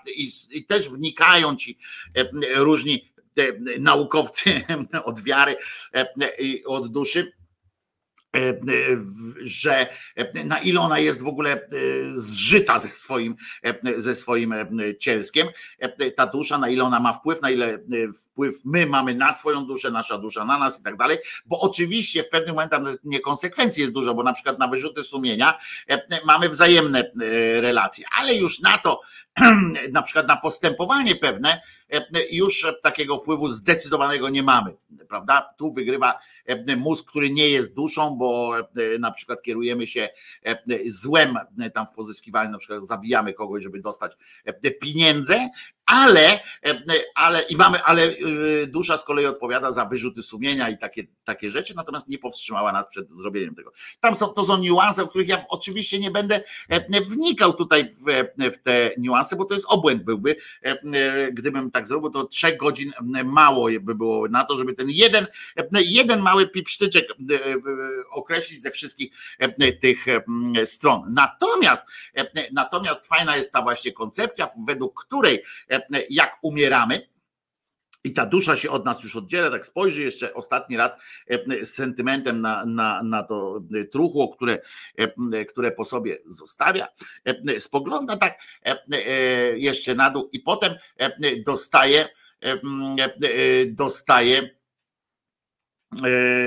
dostaje takiego oczyszczenia, że taki prysznic, tak jak na przykład w filmach science fiction czasami macie o tym, że jak przechodzicie tam z kosmosu z jednej planety na drugą, to zostajecie tak spryskani takim czymś, żeby po prostu nie przenosić się tych bakterii i tak dalej, to tutaj jest taki prysznic duchowy, żeby oczyścić te dusze właśnie z tych wszystkich naleciałości ludzkich, żeby tego pierwiastka ludzkiego tam do nieba nie brać, bo wiemy, że ten pierwiastek ludzki no trochę zaśmiarduje. Czy poznać inny punkt widzenia? Tu Waldek, narzekasz cały czas na to, ale jeszcze raz powtarzam, od poznawania innych punktów widzenia, ja przedstawiam tutaj, nie przedstawiam swojego punktu widzenia, bo widzisz, na przykład jak ja mówię o tych duszach, przecież nie przedstawiam swojego punktu widzenia. Mój punkt widzenia jest taki, że nie ma duszy.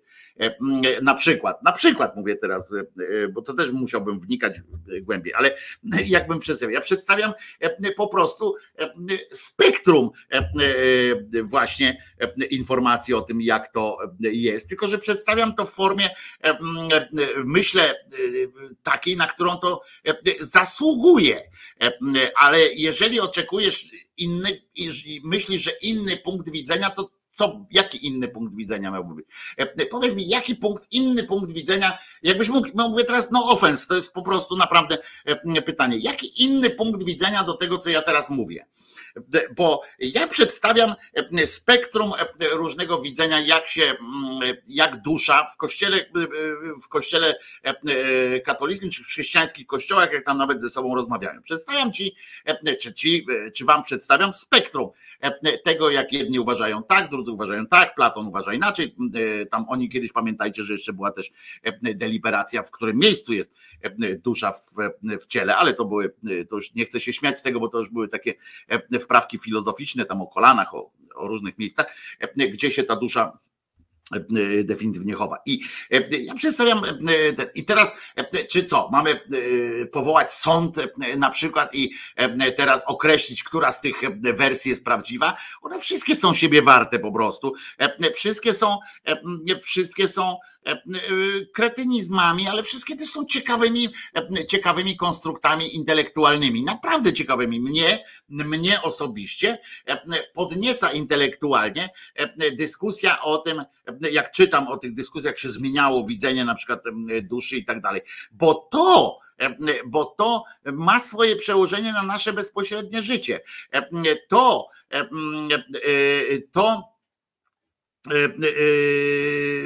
Bo to jest, wiecie, jak ja bym zaprosił na przykład kogoś, kto by powiedział mi jeden punkt widzenia, to byśmy skupili się tylko na tym, że czy dusza ulatuje w 5 sekundzie, czy nie, i czy ma oczyszczenie, czy nie ma.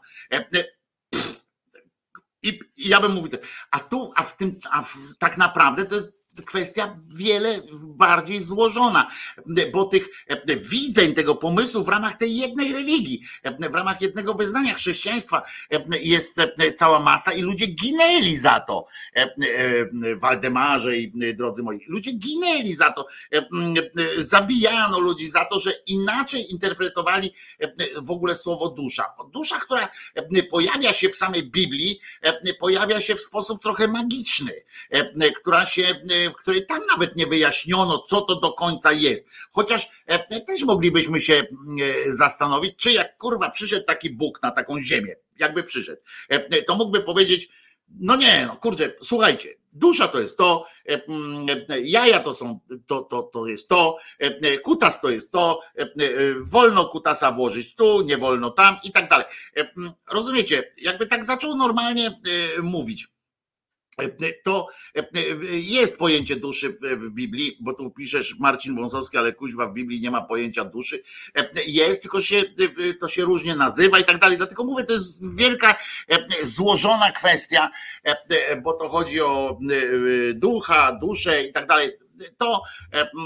To jest zupełnie inna kwestia. W Nowym Testamencie oczywiście, w Starym jest przedstawione to trochę też inaczej. Można tam w niektórych księgach, można, jak na przykład przeczytałbyś księgę Genesis, to tam jest takie coś, że człowiek właśnie został tchnięty. I to tchnienie Boga w tego człowieka to jest ten rodzaj czegoś, co można powiedzieć o duszy. Ale to już jest inna zupełnie rozmowa. Ja teraz mówię o tym, jak ludzie to postrzegają. A teraz muszę zajarać, bo inaczej to mnie szlak trafi po prostu, bo nie paliłem jeszcze, znaczy paliłem dzisiaj przed audycją, ale potem nie zapaliłem.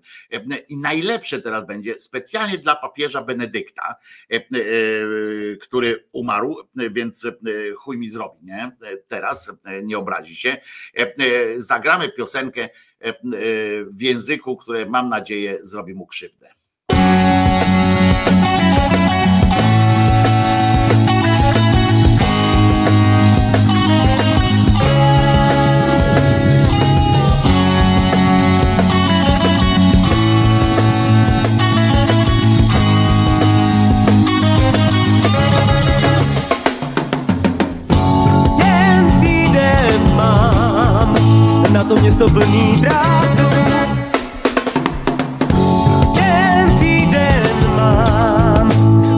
sedumka mnie spadną.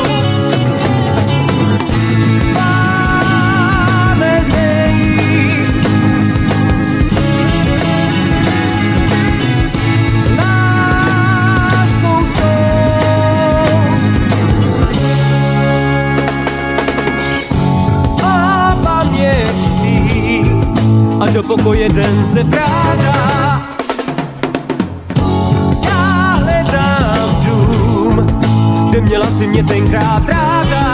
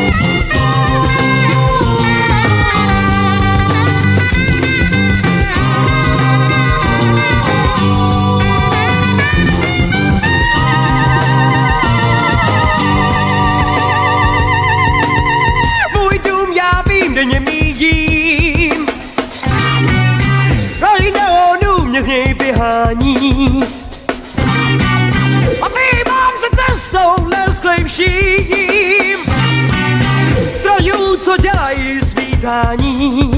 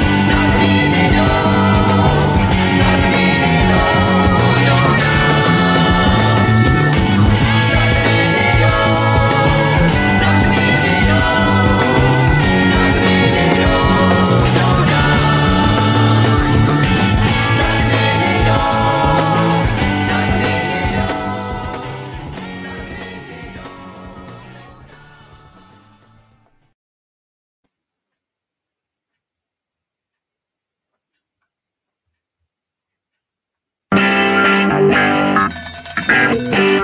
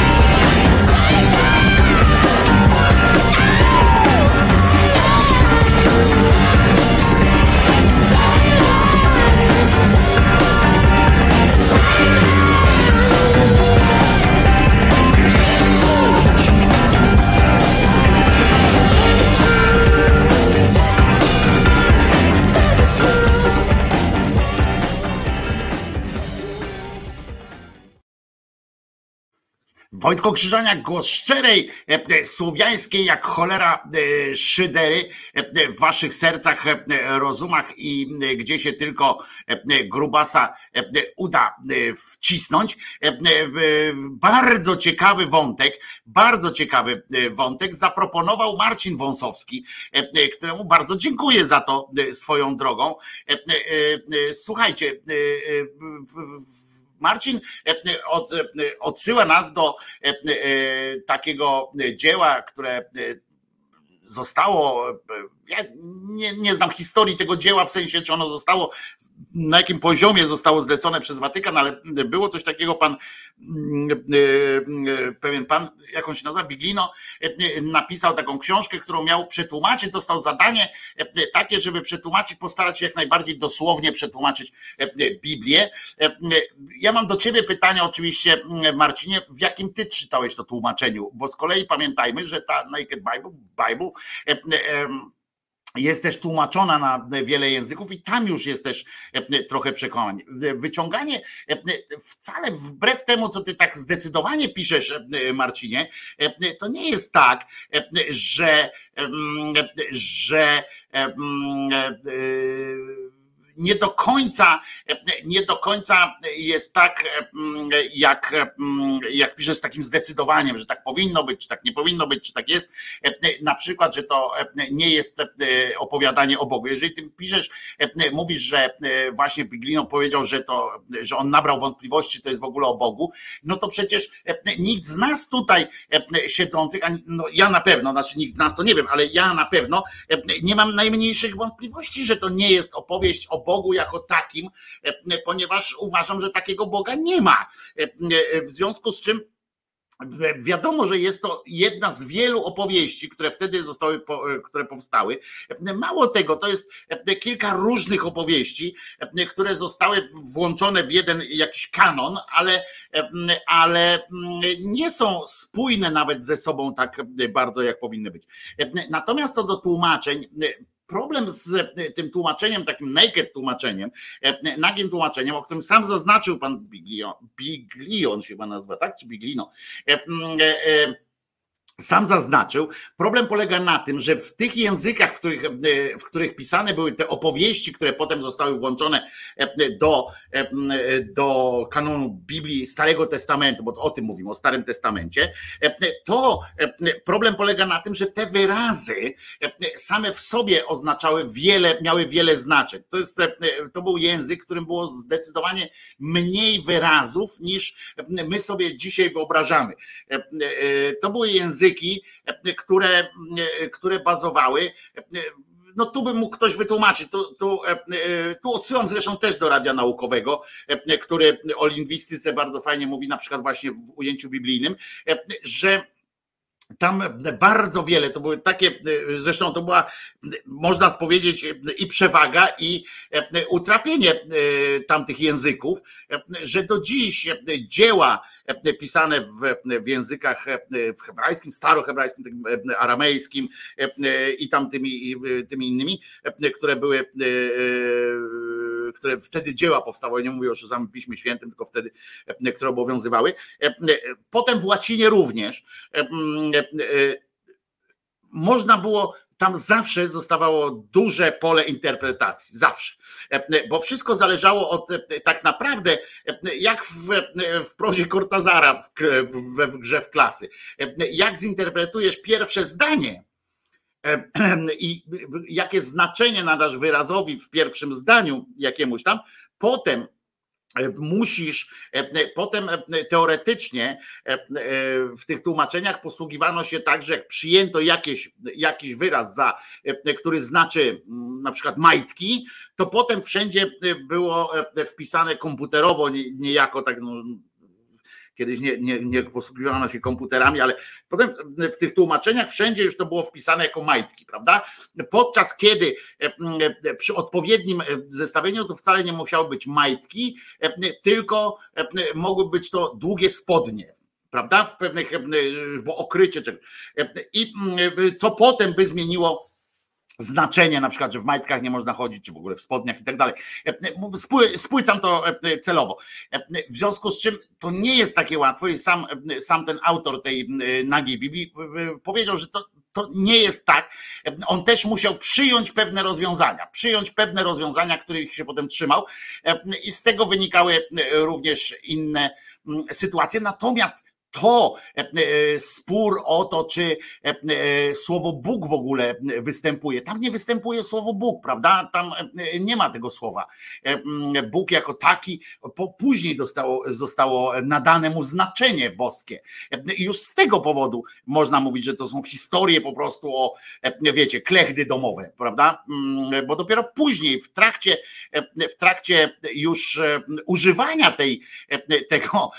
tych dzieł, dopiero wtedy nadano pewnemu bytowi znaczenie boskie. Wcześniej to wcześniej tam nie jest napisane jestem Bogiem, coś tam. Nie. Te określenia, to jestem panem, tak? Tam są też takie tłumaczenia, na przykład, które mówią, jestem waszym panem, ale czy to jest jedyny Bóg, czy nie? Nie ma na przykład określenia, czy Bóg jest jedyny. Nie ma tam określenia, jestem jednym, jestem pierwszym Bogiem. Tam jest na przykład, można tłumaczyć. To jest też fajne, że tam mówię, jestem pierwszym Bogiem, jestem pierwszym z bogów. Nawet można pewne rzeczy tłumaczyć. I to jest bardzo fajne. Także Marcinie, to jest naprawdę fantastyczna rzecz. Polecam faktycznie tą Nagą Biblię, bo ona daje dużo do myślenia, ale wiesz, mnie to o tyle nie rusza, że jakby ja te wszystkie, większość tych rzeczy intuicyjnie już nawet wiedziałem, bo to zależy od założenia, prawda? Dla katolików, dla ludzi, którzy mają założenie takie, powzięli takie założenie już w początku swojego życia i tak idą z tym, że Biblia mówi o tym, co księża opowiadają albo rabini, to wtedy takie dzieło odzierać ich może nagle ze złudzeń i tak dalej. Mnie to dzieło nie odarło ze złudzeń, ponieważ jest jedną z wielu interpretacji. Jest tak samo wiarygodna i tak samo niewiarygodna, jak każde inne tłumaczenia z tych języków starych, które naprawdę miały fantastyczną cechę, to znaczy fantastyczną z punktu widzenia literackiego. Bo wyobraź sobie teraz, że możesz stworzyć dzieło, które może być interpretowane przez tysiące lat swobodnie, które można odczytywać na wiele różnych sposobów. To jest podnieta dla twórcy wielka, oprócz oczywiście twórców typu intelektualnego zera, jak taki byłby Warchoł czy Kowalski. Oni muszą napisać coś, co jest takie, czy tam Ziobro, prawda? Oni muszą napisać coś, co jest takie łopatą przywalone w dekiet. Oni nie mają takich ambicji, żeby ktoś dyskutował o ich dziełach, ktoś tam nie, oni mają ambicje wykonywać. Stąd na przykład, zobacz jak dużo łatwiej, jak Kościół, na przykład już mówiąc wychodząc już z całego kościoła judeo-chrześcijańskiego, przechodząc tylko na chrześcijaństwo, zwróć uwagę, że główne nurty chrześcijaństwa, te, które zdobyły potem, te, które wygrały potem i rządzą do dzisiaj, bo przypomnę, że oprócz tego chrześcijaństwa, które znamy dzisiaj, pierwsze chrześcijaństwo mogło się rozwijać w sposób zupełnie inny. Też były równoprawne jakby trendy, które pokazywały na właśnie taką religię dyskusji, religię taki prąd intelektualnej miłości, o tak powiem, w największym skrócie, ale poszło w taką stronę hierarchii, zhierarchizowania i zobacz jak różni się językiem, jak zamknięty jest język, otwarty jest język Pisma Świętego, Starego, Nowego. Ten Nowy Testament już jest bardziej zamknięty, tak, bo on mówi o prostych rzeczach i tam właśnie jak na przykład o tym wdowim groszu, który mówi, że dawaj tego pieniądza na przykład i ale tutaj już sami ci te katabasy, ci myśliciele nadali temu znaczenie, które jest sprzeczne jakby z takim prostym podaniem, tak? Prostym podaniem. W Starym Testamencie nic nie jest podane prosto. Poza, bo nawet jak tam jest taka, ten fragment o tym, co można robić, co można jeść, czego nie można jeść i tak dalej, to jakbyśmy sięgnęli, jakbyśmy chcieli poszukać sobie interpretacji, to tam można powiedzieć, że to będzie niemiłe, obrzydliwe tam mnie, który tam wam daje te prawo, ale tam można równie dobrze zinterpretować, że ktoś po prostu sobie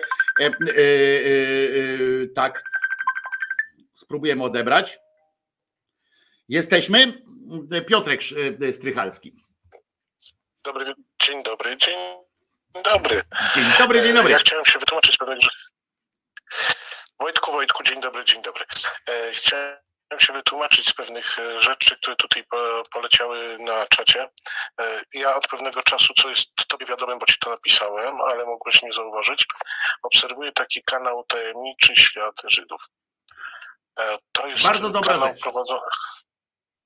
Kanał prowadzony przez Hasyda, za zgodą jego rabina i po zasięgnięciu opinii tych wszystkich, którzy mogli mu poradzić, co wolno, a co nie wolno mówić. I tam tłumaczyli wiele rzeczy, które dla nas wydają się takie całkiem oczywiste. Fakt pozostaje faktem, to chyba się zgodzimy, że trzy religie, księgi monoteistyczne, judaizm, chrześcijaństwo i to, jak to islam nazwać, Islam, dokładnie. To są islam. To są trzy, które wywodzą się z tego samego pnia spisanego gdzieś tam hen przed zerowym rokiem, tak zwanym umownym zerowym rokiem, nie? Więc wiemy, że chrześcijaństwo powstało po roku zerowym, tak? Wiemy, że islam powstał jeszcze ciut później, bo uznają chrześcijan za ludzi pomylonych w wierze. A początki są wcześniej, nie? Więc jak ktoś czyta Biblię tą chrześcijańską i czyta, że Mojżesz dostał na górze Synaj 10 przykazań, to tam z tym rozbijaniem tego, że tam z tym wykuwaniem tego kazań, tych tablic i tak dalej. To było to opowieści u ciebie nawet były. U ciebie była bardzo ładna opowieść, jak to się wzięło tam ten krzak ognisty, pierdu. Te 10 przykazań to jest nic innego jak transwersja z Tojry, bo według judaizmu Mojżesz nie dostał żadnych 10 przykazań, tylko dostał wiedzę o Tojrze, wiedzę, którą potem spisano w tym Starym Testamencie ichniejszym, pierwotnym. Także tutaj nie ma żadnej sprzeczności między jednym a drugim, tylko żebyśmy pamiętali o tym ciągu historycznym, nie? O tym ciągu dokumentowym wręcz powiedziałbym. Ale ja chcę wyjaśnić, Piotrze, żeby było jasne, jak mówimy o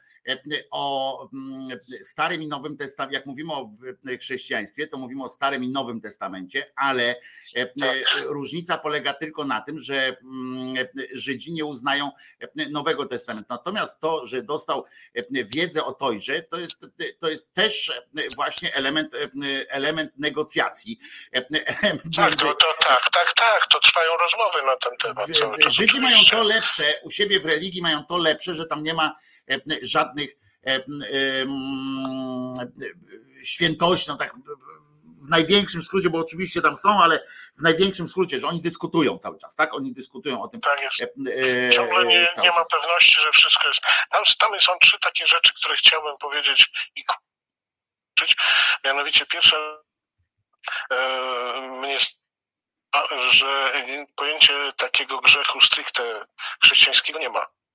Bo u nich są nie, to całe życie jest po prostu twoim tym, tam nie ma też nieba i tak dalej. Tak, nie ma, wiesz, druga rzecz, która jest inna całkowicie, nie ma zbawienia. No więc jak nie ma zbawienia, no to z tymi grzechami to już jest w ogóle, nie? Ale to jest akurat lepiej wymyślone, moim zdaniem akurat jest lepiej wymyślone u nich, bo tam nie ma czegoś takiego też jak odkupienie. I to jest bo tam w żydowskiej religii nie ma kto ci wybaczać. Nie ma czegoś takiego, że człowiek nie ma prawa wybaczać. Po prostu i kropka. Tak jest. Że jak coś zepsułeś, musisz naprawić. I to jest właśnie dokładnie tak. Tak, to jest tak dosyć prosto. I trzecia rzecz, która mi się podoba, ale cały czas przywołuję tu tych osoby, które na czacie tam się pytają. Ja mówię o tym, o czym mówi Hasyd, o czym mówi człowiek określający się prawdziwym uczniem księgi, prawdziwym uczniem księgi. Tak prawdziwym naprawdę. Uczniem księgi. A trzecia rzecz, która jest w tym judaizmie hasyckim najbardziej dla mnie taka znacząca, poza tymi wszystkimi, które nazwijmy mentalnymi. A trzecia rzecz, która mi się najbardziej u nich podoba, to jest rola kobiety. Jeżeli ktoś nie zna roli kobiety w świecie hasyckim, to nie wie nic. Kobieta, wiecie co? To jest tak. Kobieta nie musi się modlić. Kobieta nie musi nic. Hasyd musi zapewnić jej środki do życia. Hasyd musi wszystko. I Hasyd musi ją wielbić, bo ona jest osią. Na ślubie żydowskim, tym hasyckim,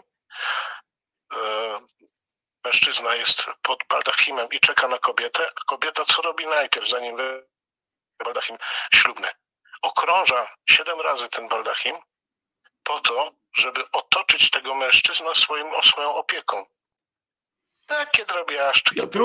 Piotrusiu, powiem ci tak, że bardzo miło, że zwracasz uwagę na takie rzeczy, że pan Hasyd, którego też oglądam, czasami też słucham.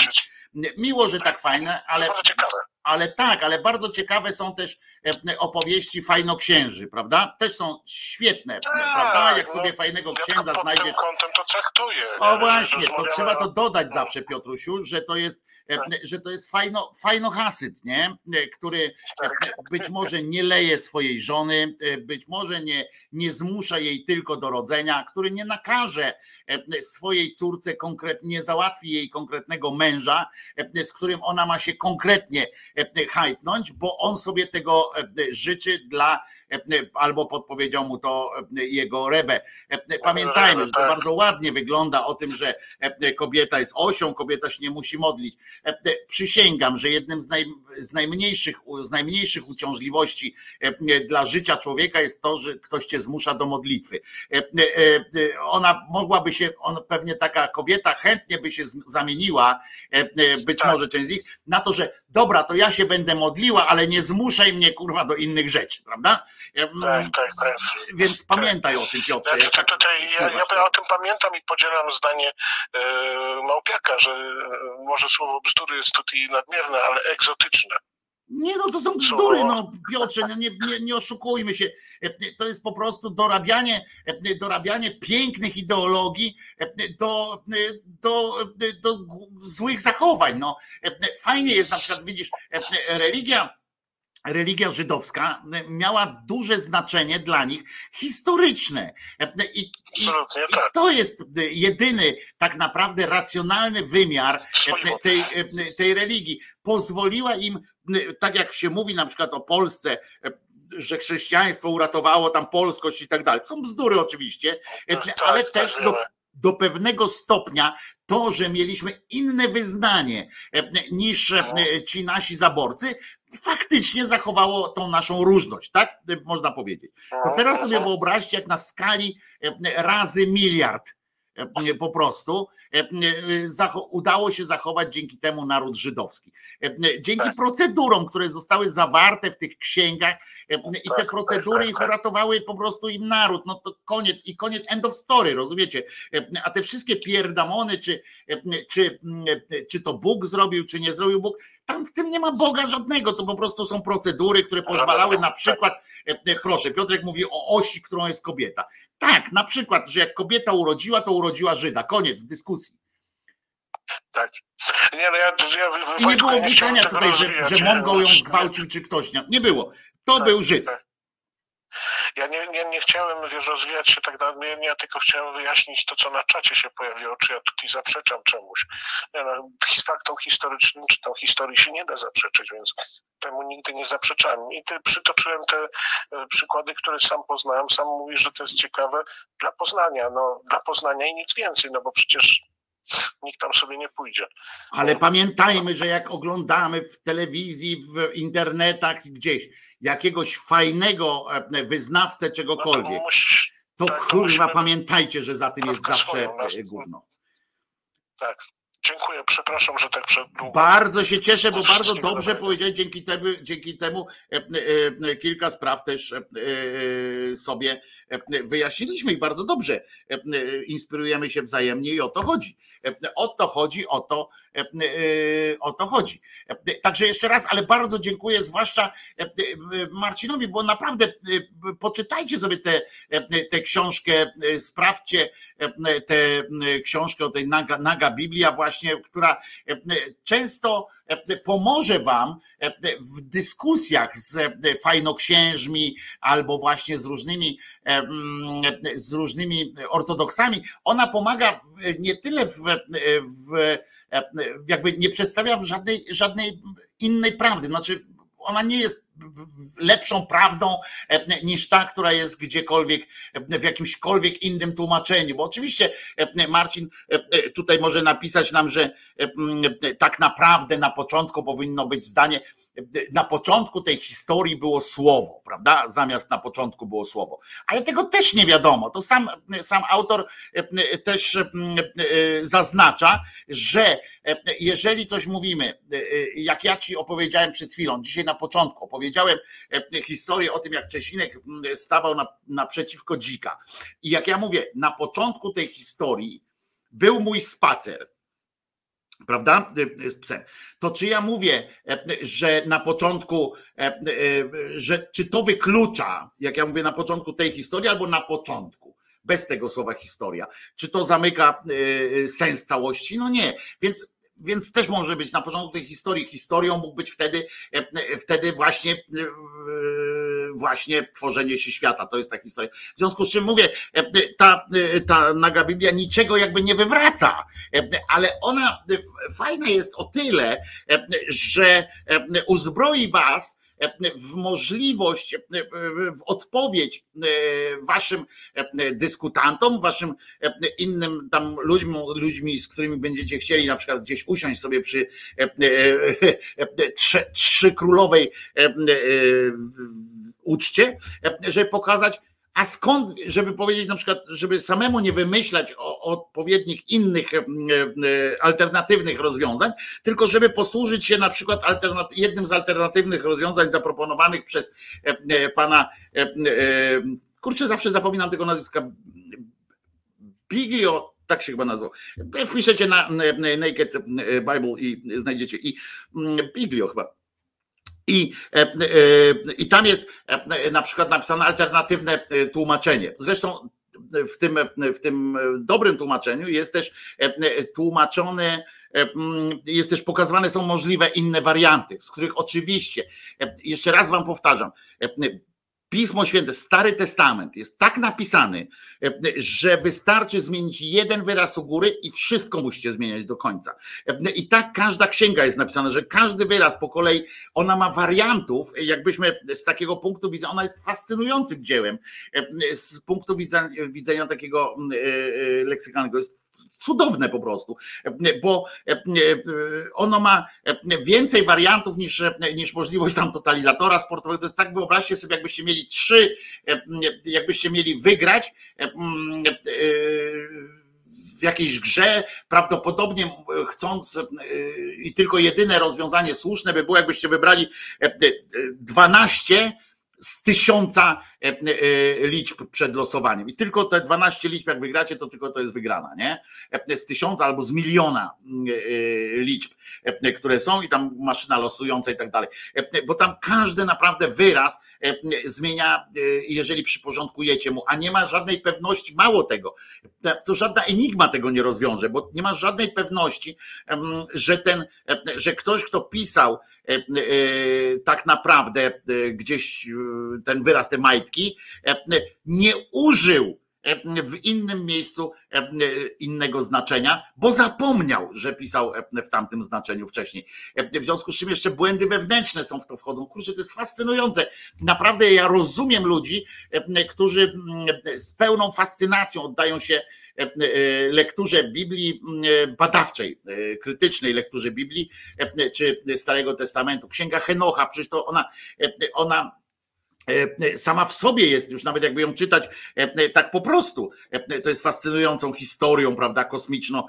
Wiecie, to w Księdze Henocha, no to przecież jakbyście spojrzeli na... nie ma słabych stron literacką. Słabą stroną ma to, że to jest, że oczywiście pisana jest jak taki wiersz Norwida, nie? Który rozpindala mózg, zanim spróbujecie coś zrozumieć, ale to jest fascynujące. Naprawdę uwielbiam takimi rzeczami się zajmować czasami, ale to trzeba trochę mieć czasu i trzeba mieć dużo cierpliwości.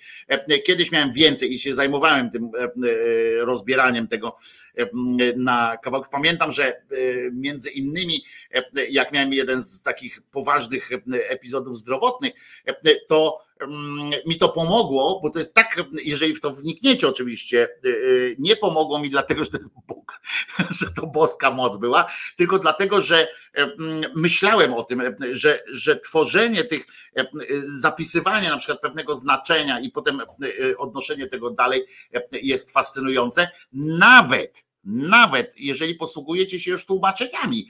Przecież ja nie znam tych języków, w których to zostało tworzone. Opieram się też na doświadczeniach, na naukowych osiągnięciach swoich jakichś tam autorów, którym jakoś też tam zaufałem, ale samo intelektualna rozrywka jest po prostu mistrzowska, jest coś nieprawdopodobnego, coś fantastycznego w rozbieraniu tego. I to jest, ile znaczeń ma, ile ta historia, na przykład właśnie jak można inaczej zobaczyć napisaną tam historię tworzenia świata. Historię, to co ja wam tutaj przeczytałem, któregoś raz czytaliśmy, jak ten cymbał Pius, który tam Pius X, ten, który dokonał takiego podsumowania Starego Testamentu, to on sprowadził całą tę historię do jakiejś takiej bajki, rozumiecie, typu byczek Fernando, albo nie wiem, stoi tam krowa kręcąc mordą i tak dalej. Coś w tym stylu, coś takiego było. Doprowadził to do jakiegoś strasznego cymbalizmu, podczas kiedy to literacko jest fantastyczne do sprawdzania i pokazania też socjologicznie, jakie to jest niebezpieczne, jak można manipulować takimi sytuacjami. Piosenka skoczna, jak jasna cholera, a potem oczywiście Zenio, mam nadzieję, że znajdzie kluczyk do studia, taką mordkę uśmiechniętą mi przysłał, więc z czego wnioskuję, że wie, którędy do studia dojść, a my posłuchamy oczywiście czegoś specjalnie z myślą o Benedykcie, którego dzisiaj zakopią 6 feet under. Schöner, größer, härter, straffer, glatter, stärker.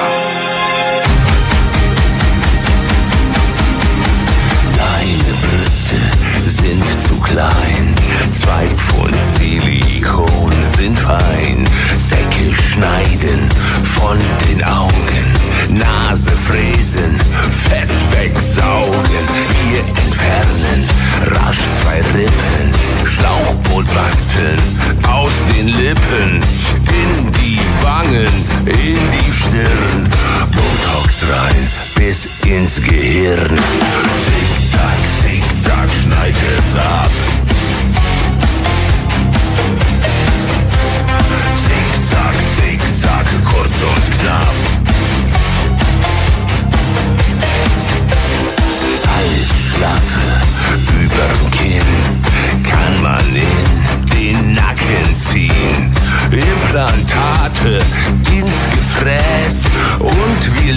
Mitteln das Gesäß.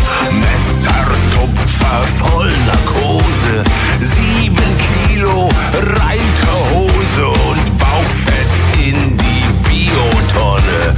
Der Penis sieht jetzt wieder Sonne.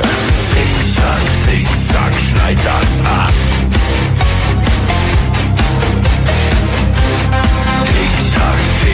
Du wirst alt, deine Zeit läuft langsam ab. Wer schön sein will, der muss auch leiden.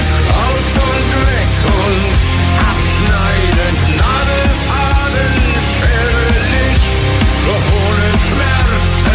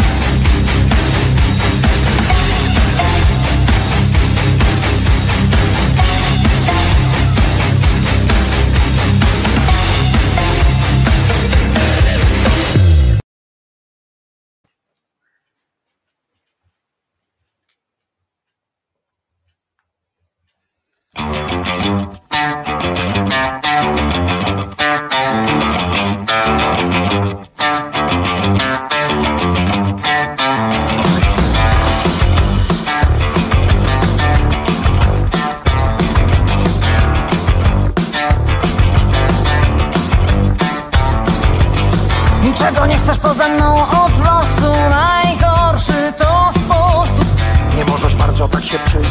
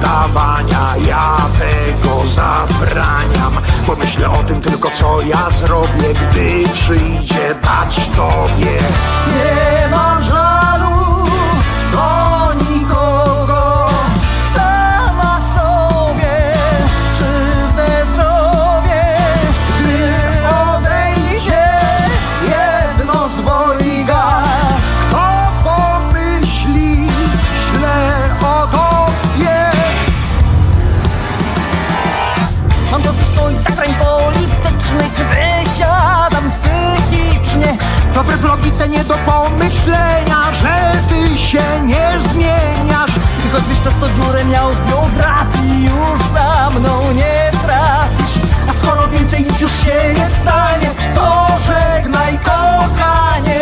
Nie mam żalu do nikogo, sama sobie żywę sobie. Gdy odejdzie jedno z dwojga, to pomyśli źle o tobie. Nie mam żalu do nikogo, sama sobie żywę sobie. Gdy odejdzie jedno z dwojga, to pomyśli źle o tobie.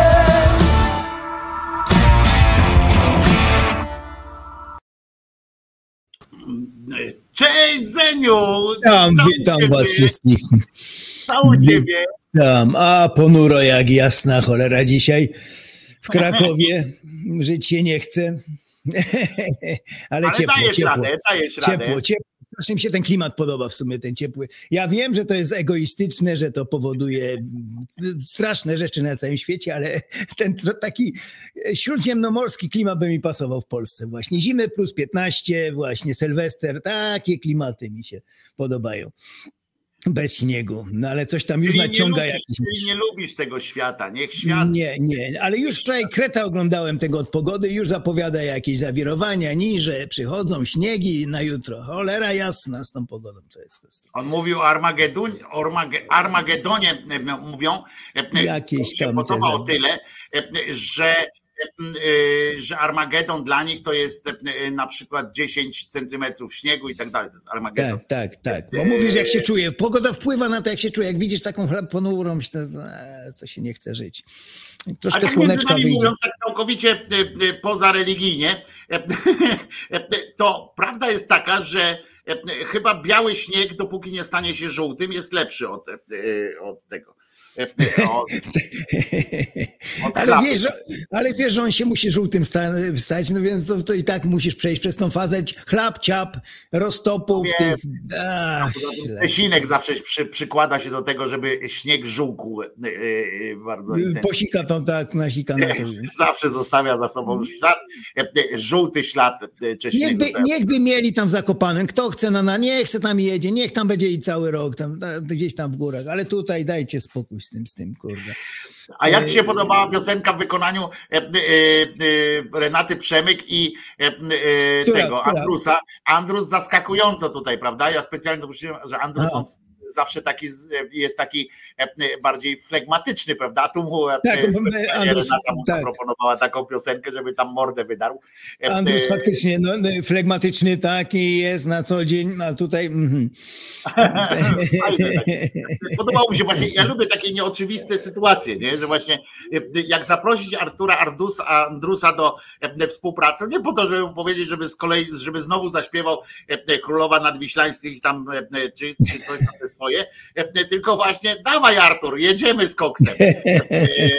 I muszę ci powiedzieć, obejrzałem, zanęciłeś mnie tą drugą częścią opowieści o Bernatowiczu, którą polecam bardzo mocno cały czas. Obejrzałem pierwszy odcinek, bo tam często odwołuję się do tej pierwszej części. Więc jeszcze raz sobie ją przypomniałem, już zapomniałem ją. No bo to jest ten szczyt doskonałości w świecie materialnym. Tak. Nie ma wyższych historii. Muszę wam powiedzieć, że jestem, to chciałem właśnie powiedzieć tutaj na początku, że jestem naprawdę zbudowany postawą Bernatowicza, ale muszę wam też powiedzieć, Bernatowicz, przypomnę, bo to nie wszyscy wiedzą, to jest dziennikarz, prezenter właściwie wiadomości w Polsacie, bo on jest dziennikarzem, nie robi tam... Tak się czasem określa, Tak, ale tam wszyscy się określają. Tak. Że każdy, kto się pojawia w telewizji, to jest dziennikarz, ale no on generalnie czyta wydarzenia, tak? Programy tam.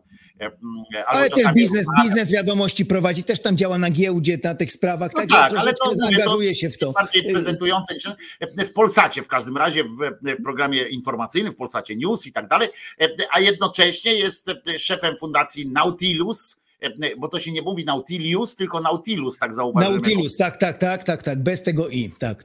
Tak, Nautilus, No i chodzi, opowiada o tym w taki strasznie. Jeżeli słyszycie księdza czasami, który mówi o tych swoich ewangeliach, różnych takich pierdołach i on to mówi, nawet oni to mówią z takim, że to jest gdzieś symboliczne, oni jakby tak, wiesz, tam zaczynają to. A Robert Bernatowicz ma, przypomniałem sobie jego cechę, bo tam jest więcej jeszcze fantastycznych fragmentów z tej pierwszej części, gdzie tam są wypowiedzi jego fantastyczne po prostu, gdzie on za każdym razem wypowiada się w takiej formie nieznoszącej sprzeciwu, tak? Że w ogóle tak, tam jest wszystko pewne. Absolutnie. To ponad wszelką wątpliwość. 100%. Proszę Państwa, 100%. To nie ma nawet po prostu i tak dalej. To jest fakt. Zawsze podkreślam, to jest fakt. Tak. I jak oni na przykład, wiesz, za dużo mniejsze głupoty ludzi się zwalnia z pracy z takich, że wiecie, jak Edyta Górniak, która generalnie nie jest dziennikarką informacyjną, nie firmuje swoją twarzą, nie wiem, jakichś wydarzeń, prawda? Typu, że nie wiem, że ceny na Orlenie wzrosną, że coś tam, że.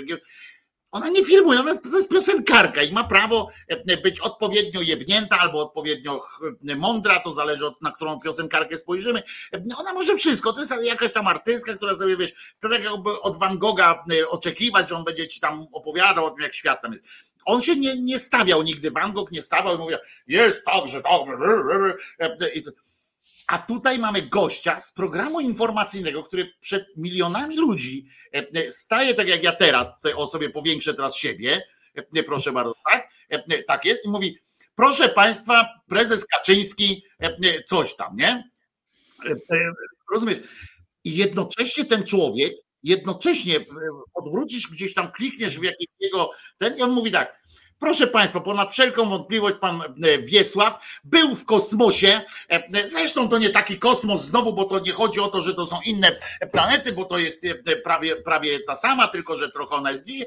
Proszę Państwa, zapłodnił kobietę tamtejszą.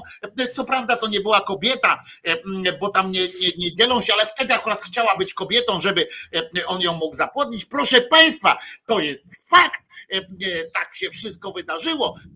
Mamy Polaka, nie tylko Twardowski na Księżycu, ale również Polak jest tam gdzieś na jakimś tam 7. wcieleniu.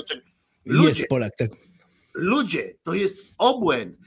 Ja jestem ostatnim, który by tam biegał za ludźmi, żeby ich zwalniać z roboty. Ale no ludzie, przenieść go, żeby gdzieś tam na twarzy nie pokazywał swoich, w sensie, że niech przygotowuje te raporty do biznes informacji. Ale jaki...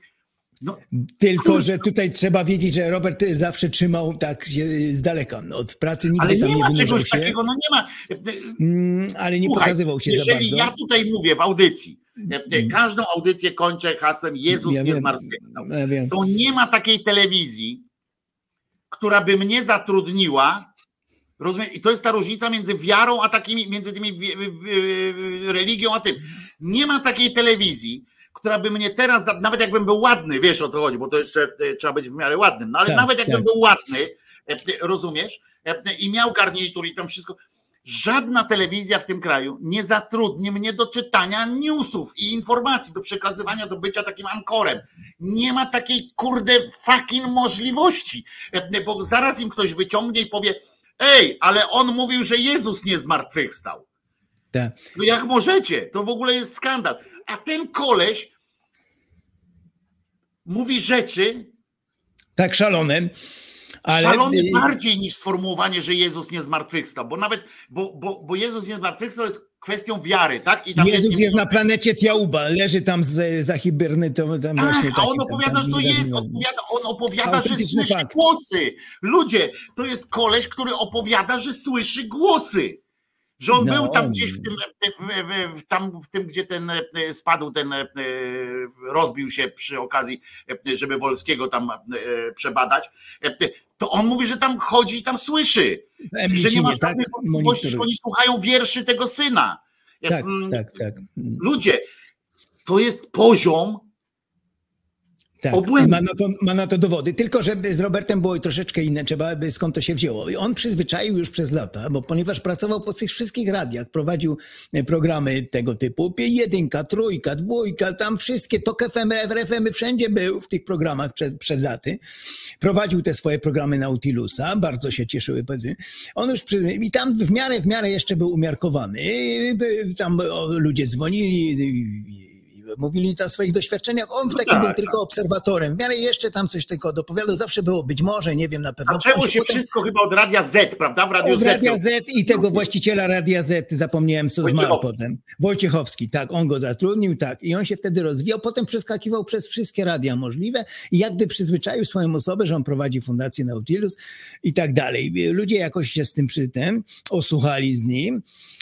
I przy czym jeszcze był, mówię, umiarkowany. Potem rozkręca. Byłem świadkiem tego przez lata, jak on się nakręca, sam rozkręca, a już ostatnie kilka lat to jest zupełnie szalone, bo nawiązał bezpośredni kontakt. I jest operacja Kontakt i on z nimi rozmawia, on z nimi tam i czeka na ich przybycie, ale nie mówił tego już nigdy na antenie gdzieś tam oficjalnie w radiu. No dobrze, ale jeszcze raz powtarzam, to jest między religiowcem a tym, bo jak ja mówię Jezus, użyję słowa Jezus, to obojętnie, czy ja bym to zrobił w niszowej gazecie szkolnej, kurde. Ale mimo wszystko ludzie nie wiedzą.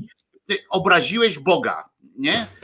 I nie możesz występować w telewizji, bo jesteś kontrowersyjny. Tak. Bernatowicz nie jest kontrowersyjny z tymi swoimi bzdetami na tyle, żeby go nie zdjąć z kamery. I zobacz, że nie ma Warchoł na przykład. Zobacz, jest ta ustawa że nie można powiedzieć tak, bo to jest upokorzenie chrześcijan. Jak ja mówię na przykład, że Jezus nie zmartwychwstał, no to jest od razu obraza. Nie ma jakiejś, rozumiesz, i ten sam Warchoł przyjmuje jakby jakby, że można mówić takie rzeczy, że osoba odpowiedzialna, której wierzyć mają ludzie, którą uwiarygadnia telewizja informacyjna, bo pamiętaj, że to działa też w dwie strony, Zenek, bo on jak opowiada te swoje pierdamony gdzieś tam, no to ludzie z kolei też proszą, nie no, ale jakby był idiotą, jakby to nie była prawda, to przecież by go zwolnili z tego Polsatu. No tak. Tylko, że... No nie jest tak, jak on by kłamał, jakby coś tam, no to przecież by go zwolnili, bo nie można kłamać, tak? Jak ty byś, nie wiem, okradł nawet kościół, tam okradłbyś kościół, no to by powiedzieli, no dobra, no ale to jest koleś, ja nie będę oglądał jego filmu, to jest koleś, który wszedł do kościoła i ukradł coś tam, to obojętnie czy z kościoła, czy skądś, ale wszedł i ukradł, no ludzie. A tutaj, rozumiecie, nie ma w ogóle problemu. Dlatego mówię, że raz przyzwyczajał stopniowo, że on się tymi sprawami zajmuje. Dwa, trzymał bardzo osobno pracę od tych swoich rzeczy. Długo się nie pokazywał twarzy. Teraz nawet to takie, jak pokazuje, to takie robi takie specjalne efekty, żeby go nabrał odwagi, jak mówi, bo już teraz mniej mu zależy jak kiedyś, więc już się pokazuje. Poza tym oficjalnie nie mówi tych rzeczy. Nawet jak rozmawia z Maślakiem w TOK FM-ie, bo to są koledzy, to mówi o tych rzeczach, które możemy sami potwierdzić, że amerykański kongres tam wydał pozwolenie na opublikowanie tych spotków. Faktyczne takie fakty z życia wzięte i tutaj nie można mu zaprzeczyć. Uważa, co mówi. Nie mówi tych szalonych rzeczy. Dopiero rozwija się na swoim kanale, ale mało kto wie. Po prostu do ludzi to nie dociera, no bo kto tam wie o nim. Ja wiem, ty wiesz, no ale w ogóle to się nie przebija do. Dlaczego taki Warchoł czy coś, to oni nie wiedzą o nim zupełnie. Jest to tak utrzymane po cichu w takim jakby, no... Ale w Polsacie też nie wiedzą ludzie. Część, to czy musieliby oglądać jego programy. Tam, ale myślisz, że tam naprawdę, no to jakby o nich świadczyło, jak oni by wpuszczali do siebie gościa, o którym by nie wiedzieli, że pieprzy takie rzeczy. No właśnie nie wiem, bo zwłaszcza teraz, kiedy więcej rozmawia, kiedy ma te swoje programy od paru lat, właśnie, to powinni wiedzieć, ale może no to, ponieważ nie wychodzi z tym tak do publiki takiej szerszej. No dobra, ale to jest gościu, do którego wiesz, do mnie, jak ja bym prowadził program tam w TVN 24, nie? To ktoś może powiedzieć, pan jest nieobiektywny, bo pan uważa, że Jezus nie zmartwychwstał, ale tak, to dalej nie będzie śmieszne, prawda? To dalej nie będzie śmieszne, nie będzie sprowadzało do czego, bo ja powiem, no dobrze, to jest kwestia wiary i tak dalej, ale jak jakiś gość na żywo w programie z Bernatowiczem powie, jak ten tam coś o tej ekonomii zacznie mówić, o nie wiem, o Orlenie, że No tak, ale tu jak przecież specjalnie przytrzymali te pieniądze, żeby teraz, znaczy te marże, żeby teraz zrobić, a ktoś mu powie, panie, zapytaj pan swoich ufoków, jak się to robi, nie? No i co ten Bernabeu? Jakby ktoś był taki z refleksem, wiedział o tym, to by wtedy mógł coś tam odpyskować. Jakiś pisior, z którym rozmawia, złośliwe pytania zadaje czy coś. Ale zwróć uwagę na taki prosty ten, nie? Bo jak do mnie by ktoś powiedział, że pan mówi, że Jezus nie zmartwychwstał, no tak, bo nie wierzę w to, żeby Jezus zmartwychwstał, nic nam to nie wskazuje. I koniec, przejdźmy dalej do rozmowy. A u niego, panie, a może te pana ufoki by nam tej energii by nam dały, to byśmy nie mieli problemu z wunglem. Zapytaj pan masz tam krótką linkę do tych ufoków. Ale mówię, mało kto o tym wie i ta stopniowość, czyli takie gotowanie żaby powolne, ten proces tutaj u niego nastąpił, że ludzi przyzwyczaił do tego, że on się zajmuje po pracy tymi tajemnymi, ale to się fajnie nazywa, tajemne badanie tajemnych rzeczy, no to jeszcze ujdzie. Jak nie wnikasz w to, co on tam gada, no to jeszcze to ujdzie. No i mało kto robi to, mało kto wie jeszcze. Mimo wszystko, on tam dociera do paru tysięcy swoich tam tych ludzi, i jakoś to się udaje mu utrzymywać. Nie wychodzi to na świat. Nie pojawia się w czołówkach gazet, jak Jackowski. Ale przyzna, że jest to kolejny dowód na to, jak bardzo jest nierówne traktowanie religiostw z różnym innym takim tym. Dopóki nie ruszy religii, oczywiście. Dopóki nie ruszy religii, bo jestem pewien, że jak on by nagle powiedział coś tam, że właśnie tam przyszły te ufoki, powiedziały mu, że Boga nie ma, na przykład, że Bóg nie istnieje, że Kościół jest głupi albo coś tam, to natychmiast by była reakcja, jakby coś takiego powiedział. To póki on nie mówi, że te ufoki coś z Bogiem tam mieszają albo z Pismem Świętym, czy coś takiego negatywnego, to jest okej. To on sobie tam może chodzić, może opowiadać różne pierdoły. I jednocześnie w tym samym Polsacie się śmiali naprawdę. To było z Polsatu. Się śmiali z tej Edyty Górniak, która mówi, że 4000 lat żyje. Oni się w tym Polsacie z tego śmiali. Tak. Jak oni łączą kropki. Ona wyszła do ludzi, ona jest znana piosenkarka i to jakoś pojawiło się.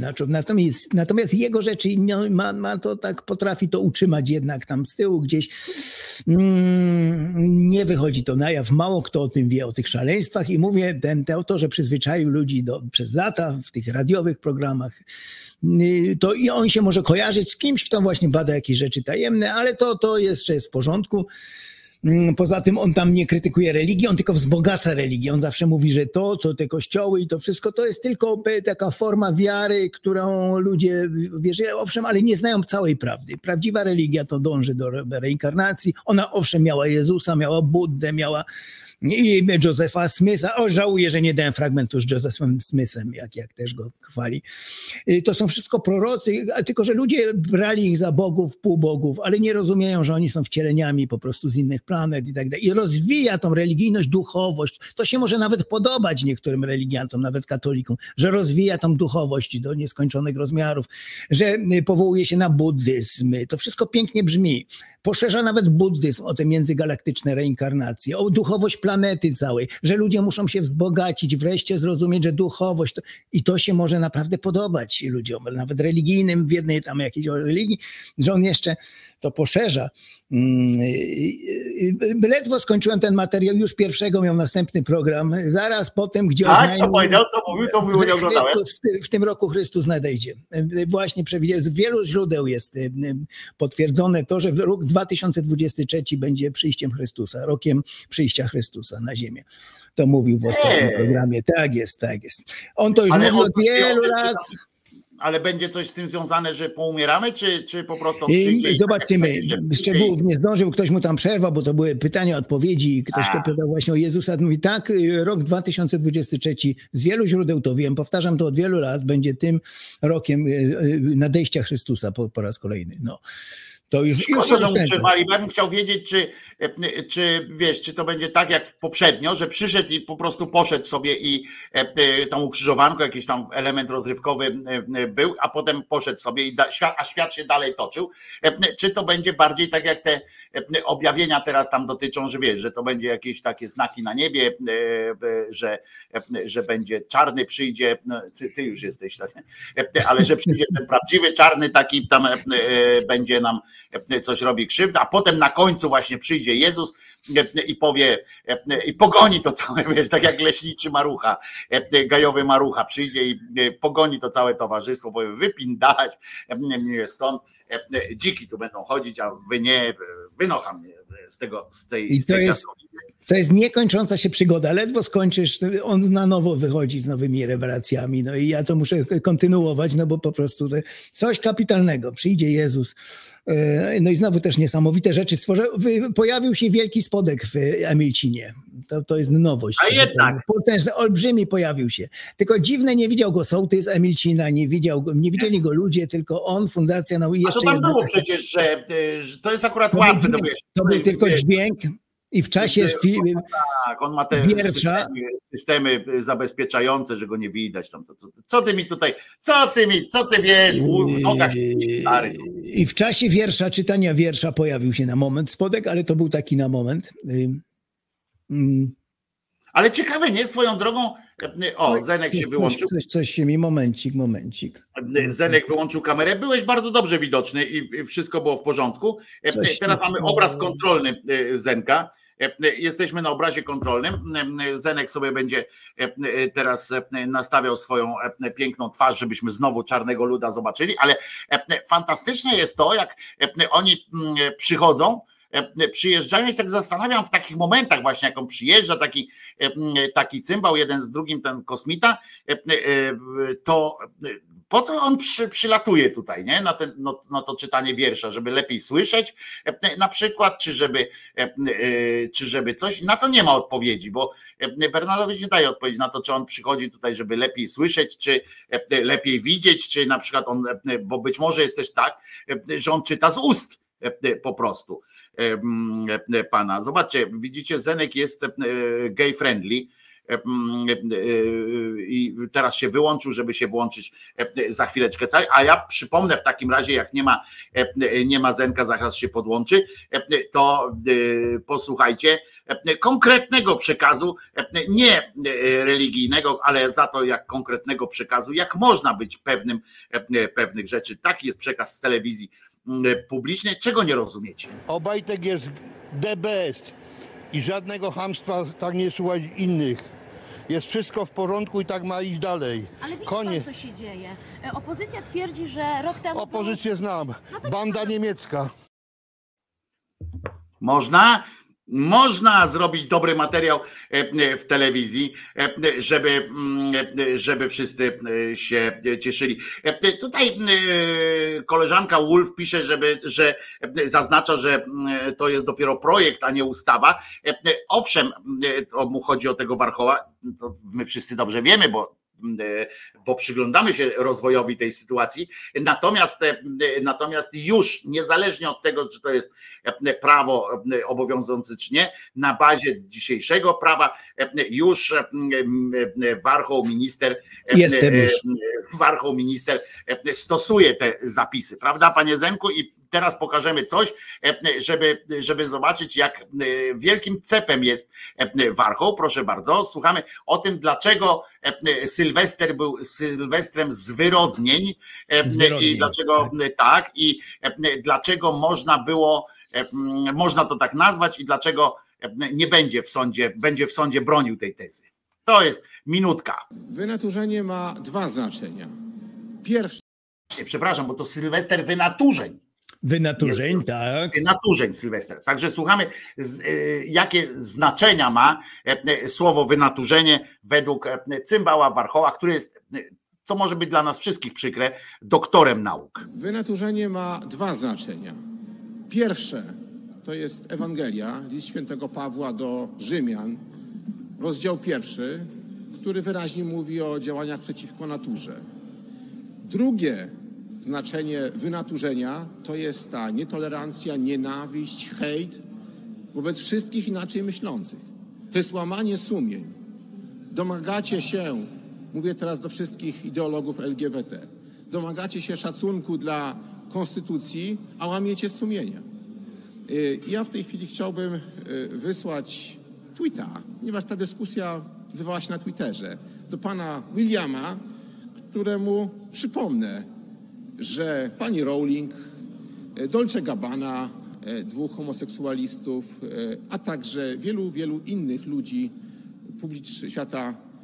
świata kultury, sztuki, polityki, padło ofiarą opresji, nienawiści, hejtu, ataku, dyskryminacji.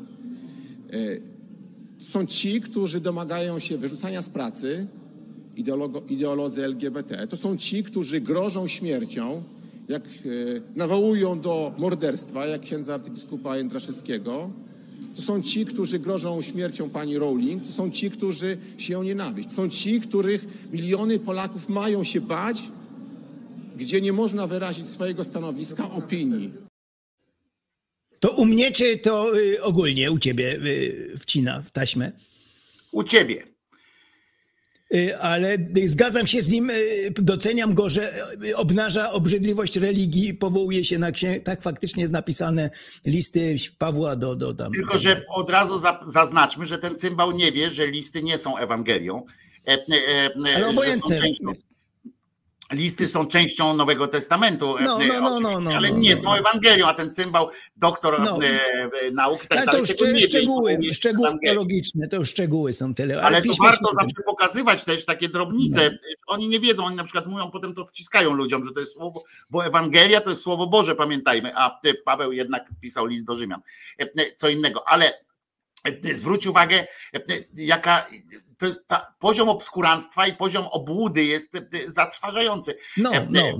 Trzy nazwiska jeszcze on mówi, że my się że chcemy, po pierwsze, Ewangelia jako źródło prawa wprowadził to pojęcie, a po drugie, co to za definicja tego wynaturzenia, że to jest hejt i tak dalej. Co to jest,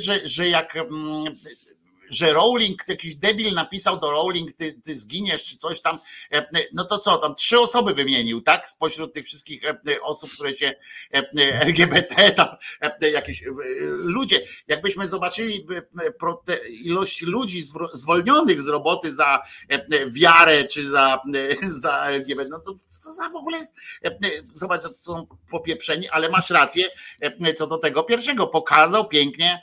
Tak, mało tego, powtórzone to jest w katechizmie Kościoła katolickiego, punkt 2357, to dokładnie jest, a bardziej mnie wkurzają ci potem, którzy mądrują, że to jest jakiś katolicyzm nie wiadomo skąd wzięty. Nie, no to jest właśnie religia. Tacy przynajmniej mówią prawdę o religii, jaka ona jest i traktują poważnie swoją religię. No i pokazują jej obrzydliwość. Dla nas oznacza, równa się niebezpiecznie. Tak, jaka jest niebezpieczna. A potem te wszystkie, nawet po naszej stronie, ten Żakowski, co wyprawia, jakie cuda, żeby tylko, że to jest udowodnić, że to jest jakiś wynaturzony katolik. Nie wiadomo skąd to wszystko jest wzięte. Nie wiadomo skąd Jędraszewski takie głosi. To jest wszystko nieprawdą. Nie, to jest właśnie sednem religii. Oni poważnie traktują religię swoją, a pozostali wyrywkowo. No, czym dalej od religii, czym bardziej rozcieńczasz religię, tym lepszą się ona staje, a w ogóle jak jej nie ma, to jest najlepsza religia. Więc to powinniśmy zawsze podkreślać, że takie oszołomy przynajmniej mówią nam prawdę o religii. No oni są blisko... Oni są blisko religii, najprawdziwszej z prawdziwszej religii. Tak jest, to jest właśnie ta religia prawdziwa. I to mało tego. I musimy też pamiętać, że to oni będą stanowili, że jeżeli dojdzie do prawdziwego, tak nazwijmy to, kalifatu Europy czy katolickiego, takiego katolibanu dojdzie w Polsce, to nie ksiądz ten tam naczelny więzi, czy tam naczelny Tygodnika Powszechnego, nie Pieronki, takie pieronkowe, to nie oni będą stanowić. Nie prawo. Oni, tak, fajni, dobro, jak to się nazywa, dobro księża, tak. Tak, to nie oni będą stanowili, bo taki dobro ksiądz nigdy nie przejmie władzy, bo on jest za mało radykalny. Tak, władze przejmują, jeżeli już religia jakaś przechodzi, to zobaczcie historię całego świata. Jeżeli już jakaś religia zabiera się za władzę, to zawsze jest to ten hardcore. Zawsze, macie Iran, macie ten Arabizm, zawsze jeżeli religia gdzieś tam wchodzi, to po to, żeby zrobić kurwa porządek ze wszystkim, żeby wprowadzić ten taki najbardziej, bo tylko to ma sens. Ale oni sami się nie pojawią, oni muszą mieć tą podbudowę takich pisiorów, którzy dali im zielone światło. Ordo Iuris, wszystkim tym organizacjom oszołom dali zielone światło i to taka piramida idzie, a potem są ci z Platformy kościółkowi, którzy też chodzą do kościoła, też chcą lepszego kościoła tylko. No i to tak idzie. Wydaje, w dół. Wiesz, jakie fajne porównanie można zrobić do czołgu takiego, że ci tacy po pierwsze fajnoksięża, ci właśnie tacy, co tam, co dla zasady wspierają, na przykład albo się nie sprzeciwią takim warchołom, czy tak dalej, oni stanowią gąsienicę. Tak. A na tych gąsienicach jest ta wieżyczka, z miałem pieprzonym, która tak się wiezie na nich.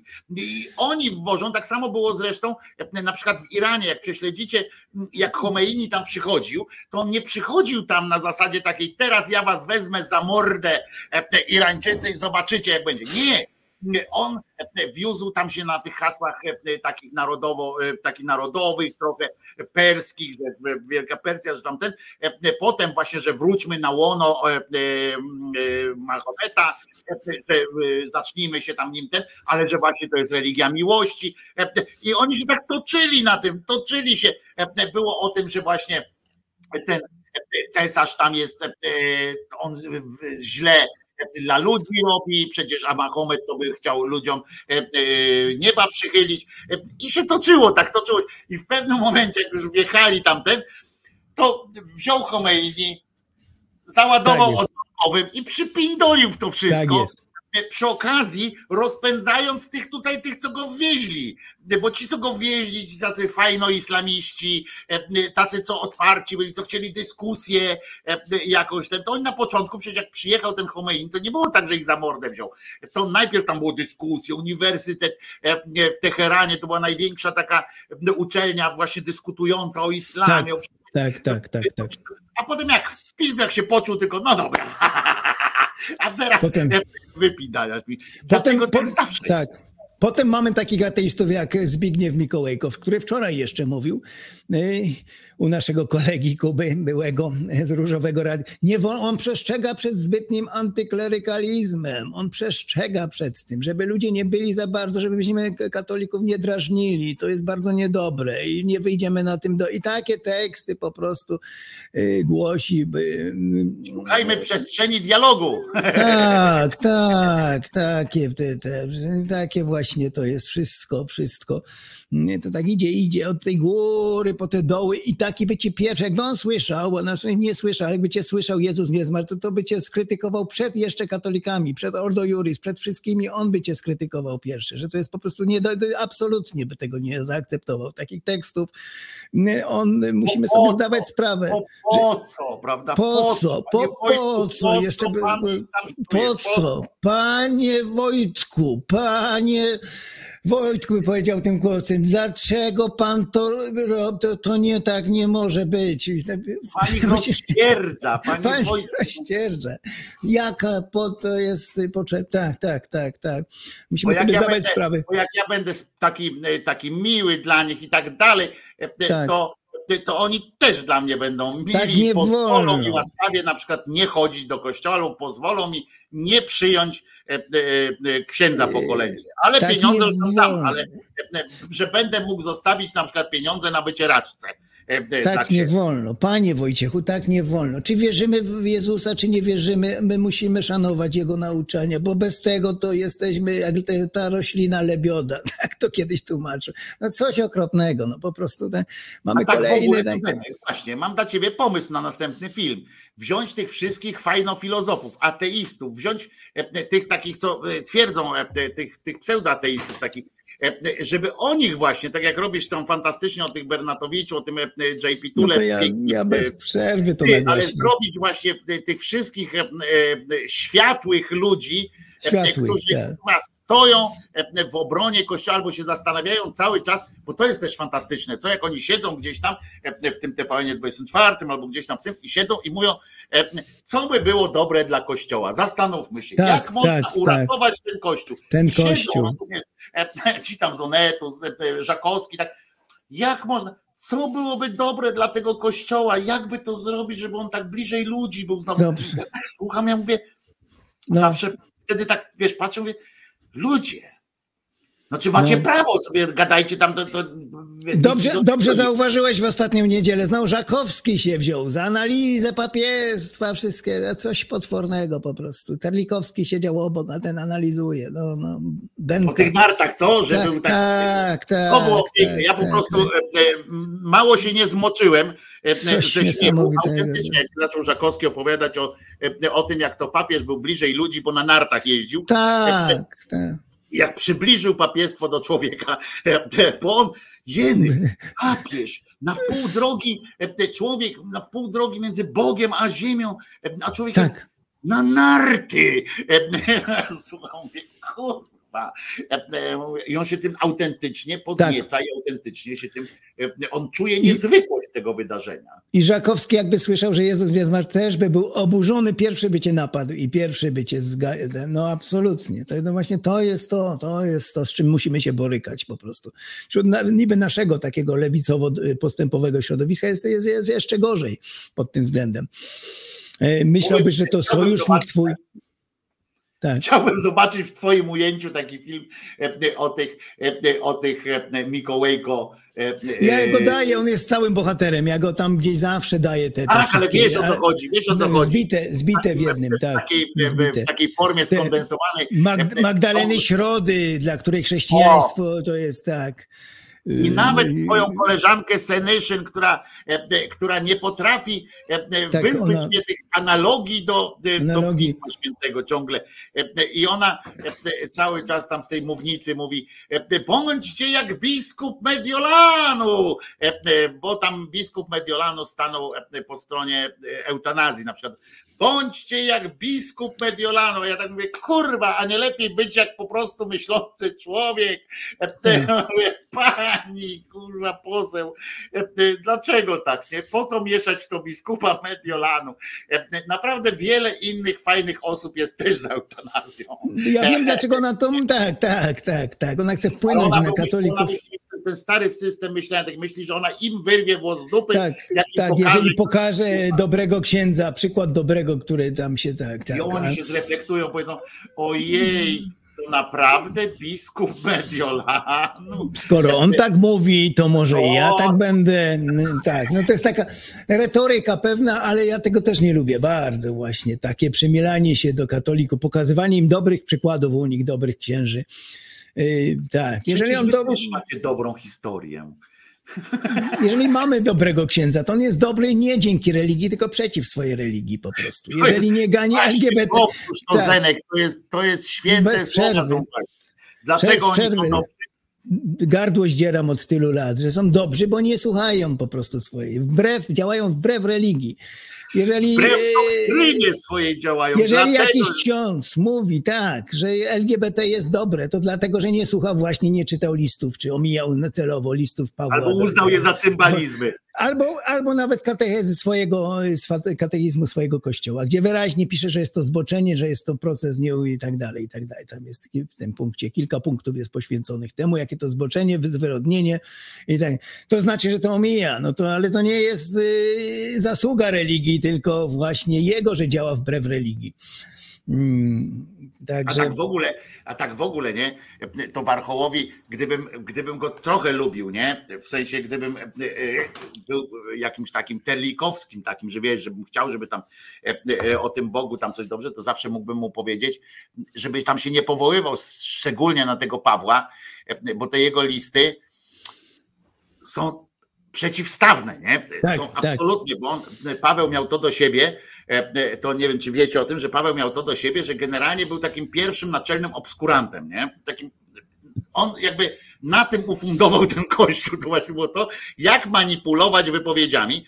Trochę miał chyba pretensje do świata, że ktoś to tam spisywał i że w sensie, że to gdzieś tam trafiło do jakiejś, bo on zależnie do kogo pisał, to pisał bo to nie są pisma, to nie jest tak, że Paweł pisał. Jeszcze raz, to nie było tak, że Paweł sobie siadał jak Piotrek Szumlewicz na przykład przed Twitterem, którego uwielbiam, Piotrka Szumlewicza, te jego tweety typu Zwróciłeś na to uwagę. Ja kiedyś myślałem, że tylko ja ludzi pytałem wokoło, nic nie rozumieli. Dodałeś mi tego otuchy, że to nie tylko ja zauważyłem. Czarnek nie ma racji, jest zły. Czarnek nie ma racji. Takie po prostu takie jak dzieci w szkole, takie po prostu proste myśli. Fantastycznie. Co ja się nad tym nadrapam? Po co Piotrek to pisze takie te teksty? One tak? Są wszystkie słuszne, tylko to są takie truizmy. Słuszne, tylko takie truizmy i bez poczucia humoru, takie po prostu, a ten jest złym człowiekiem. Coś napisać, nie za bardzo. No. Tak, ale ja uwielbiam, tak. Się śmiałem z tego zresztą, ale i to nie było tak, że właśnie ten Paweł siadał tak i mówił tak, kurde, coś bym napisał, nie? Nie. To było tak, że te wszystkie listy są odpowiedzią na pytanie, bo on był takim gościem, który takim rabinem jakby był, takim całej tej wspólnoty zachodnio, zwłaszcza chrześcijańskiej, i do niego tam ludzie pisali, na przykład tam z Rzymu, i stąd są tam listy do Rzymian, do Koryntian i tak dalej. Tak. Opisali do niego, mówię tak, co zrobić, jak u nas się kobita cały czas się pieprza, wtrąca się do tych modłów naszych, czy można ją dopuścić. No to on wtedy siadał, ołówek tam kopiowy, i jechał z listem. I on pisał, na przykład do Rzymian tam napisał kiedyś, że kobieta ma siedzieć cicho, ma zawrzeć ryj w czasie tych różnych tam, co się od Janie Pawlają, ma zawrzeć ryj i ma siedzieć, ma przystępować, ma być, uczestniczyć w tych wszystkich nabożeństwach, ale cicho i z pokorą ma tam siedzieć. Natomiast chyba nie pamiętam teraz do kogo, na pewno nie do Koryntian z kolei, tylko do kogoś jeszcze innego, tam napisali mu też tam o jakiejś kobiecie, to on napisał, że jak kobieta jest szczególnie, znaczy upraszczam tym językiem, mówię już takim, że jak kobieta jest, naprawdę ma wysokich przymiotów i tak dalej, to właśnie dbajcie, bo kobiety niosą Słowo Boże najlepiej i w ogóle są najwspanialsze i to kobieta powinna Słowo Boże głosić i gromadźcie się wokół swojej kobiety tam, nie? W związku z czym teraz Kościół wziął sobie do kanonu tam jeden list, tam inne pochował, a on ma na każdy, u Pawła jest naprawdę na każde możliwe pytanie, jak major Werner w CK Dezerterach. Znam wszystkie możliwe pytania i wszystkie możliwe odpowiedzi. I Paweł nie zawahał się tego używać, po prostu odpowiadał tak, jak dowiadywał się, że żyją. A to jest historycznie bardzo uzasadnione, bo tak się to wtedy odbywało po prostu, że było zależało od życia danej wspólnoty po prostu. On nie mógł napisać do wspólnoty, która się opierała na przykład na czczeniu tam kobiety i tak dalej, żeby zawrzyjcie gęby. Ale już do Rzymu mógł spokojnie, bo tam była tradycja właśnie kobiet, które nie za bardzo miały. I to wszystko przepisują, te bzdury, te przez następne wydania Biblii, to wszystko piszą uczciwie. Właściwie przepisują te bzdury. Nie? Raz złapałem się, porównywałem dwie Biblie u kolegi, który jest takim biblistą. A w starszym wersji, nie pamiętam jakiej, było, że Bóg ukarał tymi hemoroidami kogoś tam, kurczę. Hemoroidy mu dał. W tej tysiąclecia już tam jest wrzody. Tak, w tej drugiej już poprawione jest delikatne wrzody jakieś tam, coś już tego nie ma tak naprawdę. I te barany przepisują to bezkrytycznie, bez wstydu. Mogliby to z jakimś odniesieniem, że to są stare teksty, nie bierzmy tego poważnie. Zenek, oni siedzą, jest taka rada specjalna, bo tam wiesz, że jest tam tych rad jest odpyty, nie? Jest taka rada do update'owania Biblii, nie? I oni siedzą i update'ują cały czas, bo tam inni badają, więc Watykan przyjmuje te badania i analizuje pod wpływem, pod kątem przydatności tych badań. I na przykład jedne badania tam wynikają, na przykład z tych badań wynika, że tam bzdura była, że to ktoś się pierdolno, bo znaleźli brakujący kawałek tamtej układanki i mówi, a nie, to było napisane Józefa, a nie Jezus. To nie mogło tak być i to odrzucają, prawda? No bo już nie po to mają. Tak, ale jak znajdą na przykład tam, że coś takiego, że a to trzeba, a zabić. Aha. Dobra, to wpisujemy. I oni przygotowują taką taki raport z tych badań i co jakiś czas znowu usiądą i znowu wyznaczą nową Biblię, bo tam zawsze jest jedna obowiązująca w Kościele katolickim akurat, i potem usiądą i znowu metodą prób i błędów, tam podniesienia rąk, naciśnięcia przycisków i kontaktu oczywiście z Duchem Świętym, bo ten Duch Święty nie miał na tyle jakby takiej determinacji, żeby na przykład natchnąć tych badaczy, prawda, żeby oni złapali, połączyli te kroki. To nie, on woli tak działać przez natchnienie tych biskupów, którzy tamten i oni siądą i dobra, to bierzemy. Poprawka numer 3 w Sejmie, poprawka numer... Kombinują, tak.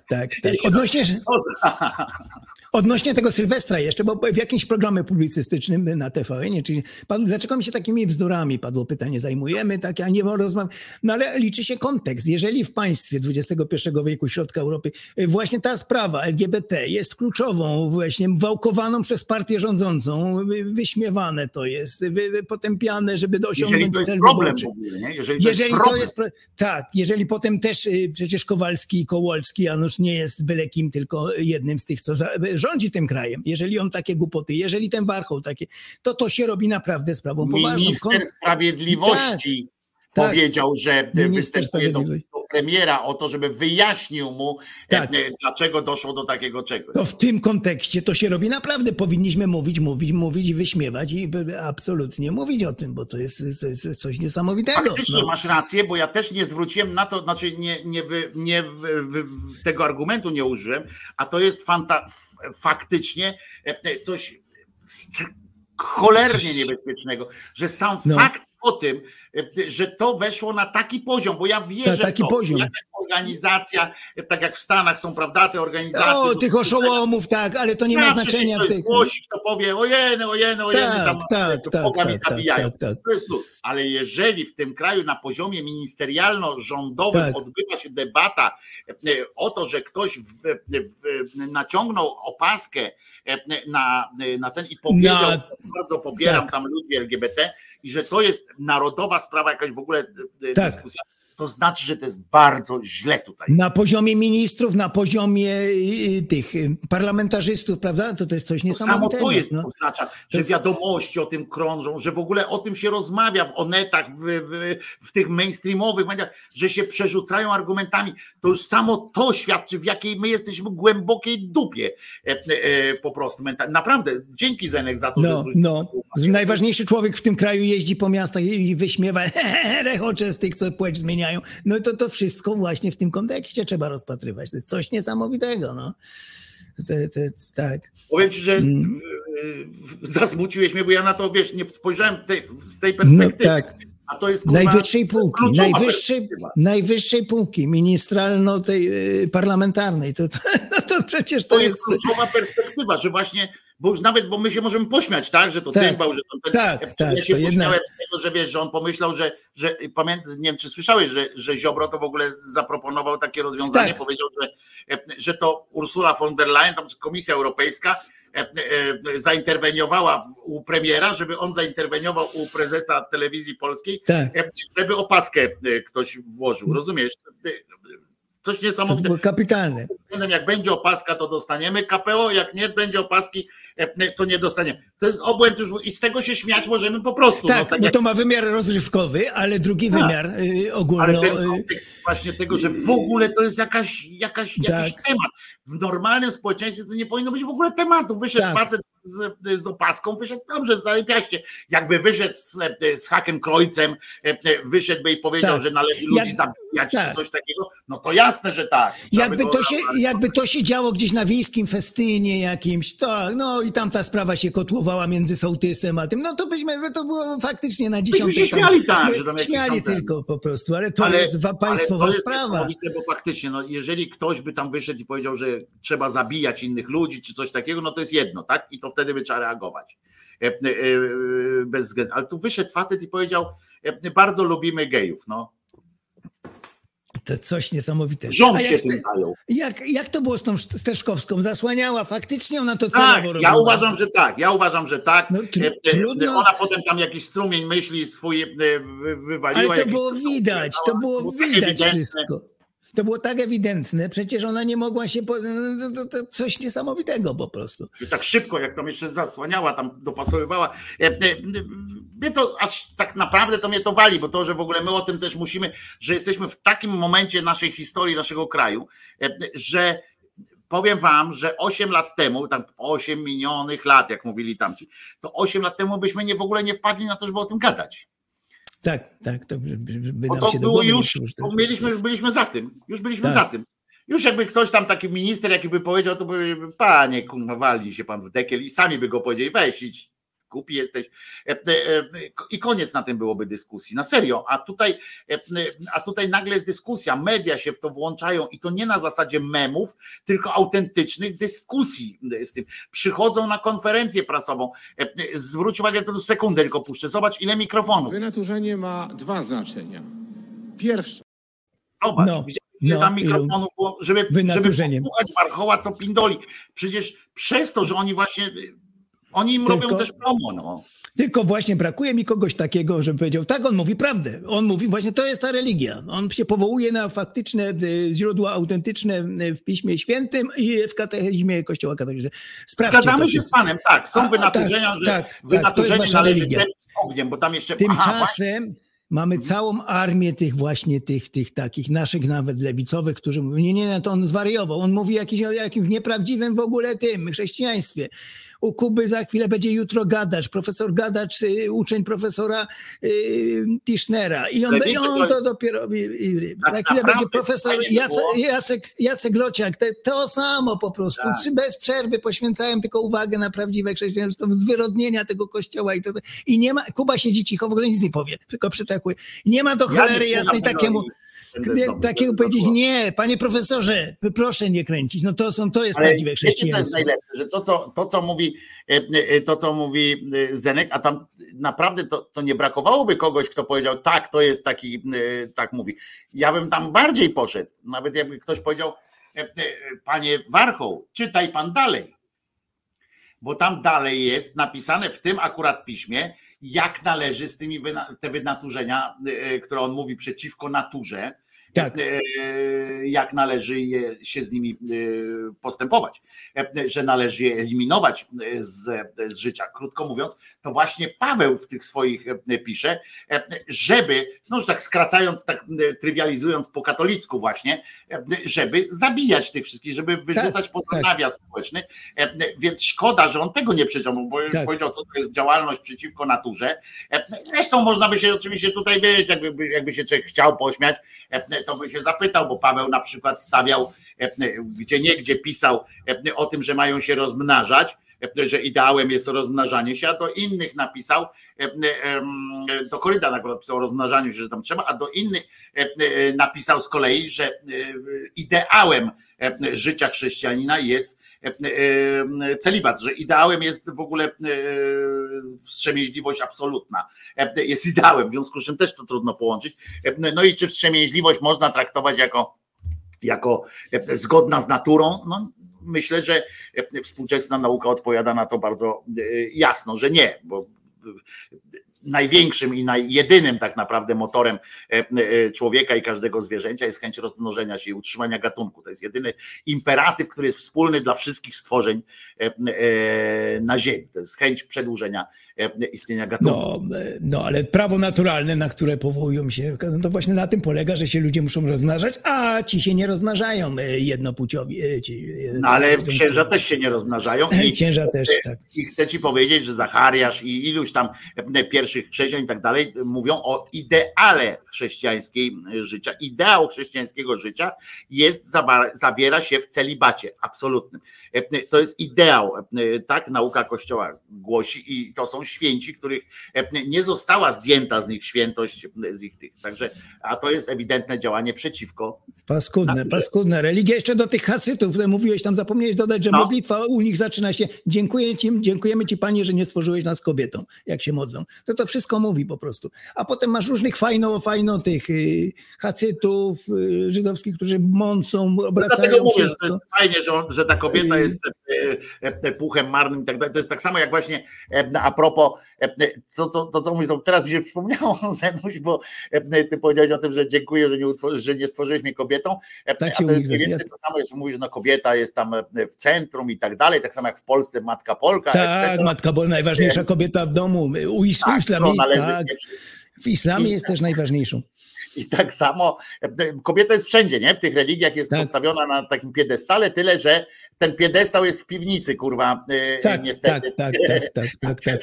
Robisz taki, najpierw stroisz taką piwnicę, jak ten Austriak, tam co ten więził, tam stawiasz taką klateczkę, potem w tej klateczce wstawiasz piedestał i tam w tym piedestale stawiasz kobietę, która nie za bardzo ma ruchy i taki łańcuch jej przytraczasz do szyi, że ona może chodzić tylko tam. Tak, gdzie, jest panem absolutnym. To jeszcze nasza, jeszcze najmniej ze w tych wszystkich, bo tam kobiet jest więcej w kościele, modlą się razem opresyjnie. W sensie praktyki. A tamci się modlą osobno, nie dopuszczają kobiet do żadnych tam modów. Do żadnych. W chrześcijaństwie w teorii też jest niestety nie najlepiej z kobietami, więc reguł, to jest chwalmy Pana, że tak powiem. Ale mi się przypomniało od razu Mickiewicz z jego Kobieto Puchumarny, gdzie większość tam ludzi tam zaczyna opowiadać to właśnie o takim, że on tak eterycznie tę kobietę traktuje, że puchumarny, tak wiesz, a to jest akurat bardzo patriarchalny, bardzo, bardzo taki no zły cytat akurat z Mickiewicza. Niektórzy faceci się tym posługują. Nie wiem, wiedząc po prostu, co on oznacza. Tak przy okazji, tak jak już radio bawi, radio uczy, to poczytajcie sobie o tym. Dokładny cytat, nie tylko kobieto puchumarny, tylko co dalej tam. Kiedyś pokazałem, jeszcze szybciutko na koniec, bo już po czasie jesteśmy. Kiedyś pokazałem w materiale, jak traktują na przykład ci prawdziwi ultraortodoksi, którzy nienawidzą Izraela. To są najwięksi wrogowie Izraela, bo to jest wbrew religii w ogóle. Ich państwo Izrael. To absolutnie są gotowi na wszystko, żeby zniszczyć Izrael. W Ameryce, głównie w Londynie, organizują co roku protesty przed ambasadą Izraela. No i pokazałem, jak właśnie kobiety traktują. Potem idą do ogródka, palą flagi izraelskie, a kobiety nie mogą w tym uczestniczyć, w tym pięknym święcie ich. Tylko u góry w domu są zamykane w pokojach i one tylko przez szparki mogą tam podglądać, co się dzieje na podwórku. Kapitalne to było po prostu. Niesamowite. Naprawdę religię, a nad tym wszystkim czuwa Bernatowicz i jego... Tak. Cały czas dalej nie będzie, ja pozostanę... Prawdziwa religia, on odkrył prawdziwą religię. Że można mówić takie pierdoły, jak on opowiada, i być dalej traktowanym poważnie, a nie można powiedzieć, nie wiem. Tylko mówię, no mało kto wie o tym, mało kto, jak tutaj robię te materiały, ja nie wiedziałem, ja pierniczę, ludzie się łapią, nikt nie wie, może go oglądać latami w telewizji, nikt nie wie, bo potrafi to utrzymać właśnie na takim poziomie niskim. Anglicy to nazywają keeping low profile, także tak. Coś niesamowitego. No. Zenuś, jakieś ogłoszenia parafialne? Tak, na koniec chciałem, bo obiecałem takiej Agnieszce, która napisała do mnie i kazała ciebie pozdrowić, że napisała coś takiego, strasznie żałuję, że tak późno was odkryłam. Cały czas przedtem byłam samotna w swojej radykalności i myślałam, że to tak ma być. Pozdrowienie dla Wojtka. No i właśnie to jest jak Agnieszko oglądasz nas, to pozdrawiamy cię. To jest ważne, żebyśmy byli, bo jest mnóstwo ludzi, którzy właśnie czują się w tym świecie takim, nawet ateistów, takich dziamdziowatych, typu właśnie Mikołajek, takich takie ciepłe kluchy. Oni są wkurzeni, nie mają się gdzie po prostu odnaleźć. Nie mogą się odnaleźć w tym świecie takim nawet. A właśnie, niestety nie zawsze im pasuje też ekspresja skądinąd bardzo mądrych tam fiałkowskich, czy... te filozoficzne rozputy, które to jest zupełnie coś innego. Fajne to jest, ale na inną okazję po prostu takie dywagacje. Pozdrawiam też Zosię z Człuchowa od Jackowskiego, znajomą Jackowskiego, bo nawet nie wiedziała, że teraz nas słucha. Moja serdeczna przyjaciółka, pozdrawiam, bo nawet nie wiedziała, co się dzieje parę domów dalej, co tam wielkoludy przyjeżdżają z innych planet. Taki normalny człowiek nawet w małej miejscowości. A ile to taki wielkolud mleka wypije? A to było kapitalne, że przyszedł, jak płakali razem w objęciach. Tam aż dach trzeba było trochę demontować, bo taki sufit jest niski, a tu 3 metry. No kapitalne po prostu. No, No, rewelacja to jest. A Gosia nie wiedziała, że to takie rzeczy się Zosia nawet skąd? No, to nikt w Człuchowie nie wie, co się dzieje. No, bo on ja sam zauważył takiego, jakby tam przyszedł. Ja nie wiem, czy on nawet żonie powiedział. No, chyba się dowiedziała naokoło przez to, bo on pewno przyszła z pracy i nawet nie wiedziała, co się w domu w chałupie dzieje. Chociaż z drugiej strony masz rację, bo ja też tak mówię, że ja bym zauważył takiego, ale na dzika prawie nadepnąłem, nie? To na też dzika, tak, prawda? Że też tak mówię, że ja to bym zauważył takiego, jakby taki 3-metrowy szedł do Jackowskiego, ale wcale nie, bo człowiek teraz patrzy w ten swój telefon albo coś. I tak jeszcze na koniec inne pytanie, jakby nas faktycznie porwali, jest to prawda, czy byśmy wyszli z tym do ludzi, czy byśmy się nie wstydzili, co by tu zrobić? Mamy takie doświadczenie, obojętnie co to, ale mamy takie, jesteśmy przekonani, że nas tam wzięli, tak jak tego naszego aktora, do dzisiaj nie wiemy, kim on jest, ale I czy byśmy powiedzieli to? By był rzeczywiście dylemat. Byliśmy tam, czujemy, wiemy, że byliśmy na moment i czy byśmy z tym gdzieś tam wyszli? Że ja kiedyś to rozkminiałem, Zenuś. Co tu zrobić? To by był dylemat.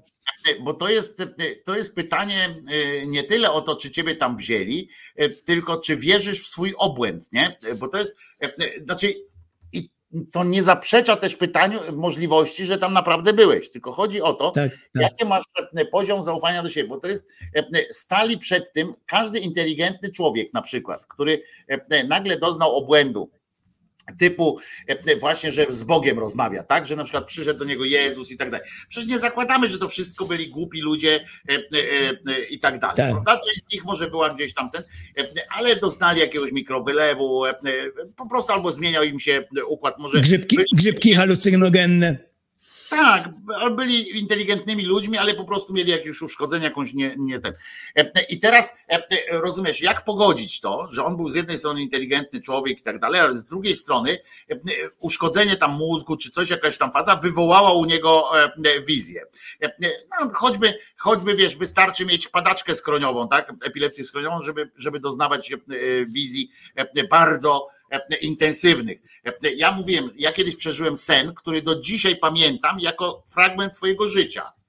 Mimo, że ja już dobrze wiem, że to nie mogło się wydarzyć i tak dalej, bo osadziłem to na linii czasu, tak? Osadziłem to na linii czasu i wiem, że to się nie mogło wydarzyć, że to był sen, ale on był na tyle intensywny, na tyle prawdziwy, że ja do dziś pamiętam zapach, do dziś pamiętam całą sytuację, która się wydarzyła, strach, emocje, wszystko, co tam było w tym momencie. Mało tego, ten sen był racjonalny, w tym sensie, że wiesz, nie latałem, tam nie było. Takich oczywistych bzdur nie było tam. Nie, to było normalnie, tylko że jego na linii czasu osadziłem, wiem, że on po prostu nie mógł się wydarzyć, że nie mogło się zdarzyć. I powiem ci, że ja o tym tak mówię teraz, tak? Że miałem coś takiego, ale czy jeżeli bym stracił tę czujność swoją, tak, to wiesz, to jest kwestia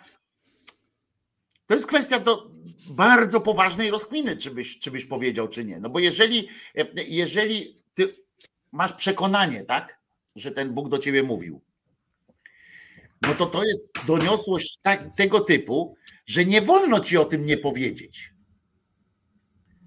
No bo jeżeli pośród 8 miliardów ty uznajesz sam za fakt, że Bóg z tobą rozmawia, no to założenie, że przyszedł do ciebie rozmawiać, żebyś ty nie powiedział o tym światu. Nawet nie Bóg. Chodzi tutaj o tego, na przykład Lech Kaczyński 50-metrowy spodek widział. No mówi o tym autentycznie. Ja wierzę, że on nie kłamie. Ale ja mówię, to wiesz, jakakolwiek rzecz, tak? Jeżeli byś to widział, no więc tak samo kosmici nie po to ci się pokazali, żebyś ty o tym nie powiedział, tak? No chyba, żeby ci przyszli w tym twoim śnie, powiedzieli ci, tylko kurwa Zenek, bo jak kurwa powiesz, to cię nie. To jest ciekawe, to jest bardzo ciekawe. Bardzo ciekawe. W ogóle ten fenomen, że jest tylu ludzi na świecie, którzy to opowiadają takie rzeczy z pełnym przekonaniem. Bo to oni zanim odpowiecie na to pytanie sobie, zanim sobie tak odpowiecie, tak z taką pewnością, że wiecie, co byście, nie no co ty bym przecież, bym wiedział, to zanim sobie na to odpowiecie, to się zastanówcie naprawdę, bo wczujcie się w człowieka, który naprawdę tę zupę je. Yeah. Bo to nie chodzi nam o to, że mówimy, że nie wiem, budzę się z pijanego widu, tak, mam kaca i mówię, o kurwa, chyba wczoraj Boga spotkałem. To nie o to chodzi, tylko Zenek mówi o takim przypadku, że naprawdę idziecie łąką, tak, i nie jesteście w stanie stwierdzić, czy to wam się wydawało, czy to była prawda. Jeszcze jak Jan Wolski, on się nie interesował tym tematem, bo trudno, żeby taki chłop się interesował tym tematem wcześniej i się nakręcał. No to jest niesamowite, że ci ludzie to mówią. No teraz odpowiedzcie sobie na pytanie. I czy byśmy wyszli z tym do... Postawili na taką, ryzykując śmieszność i tak dalej, ale tak, stawalibyście tak w prawdzie?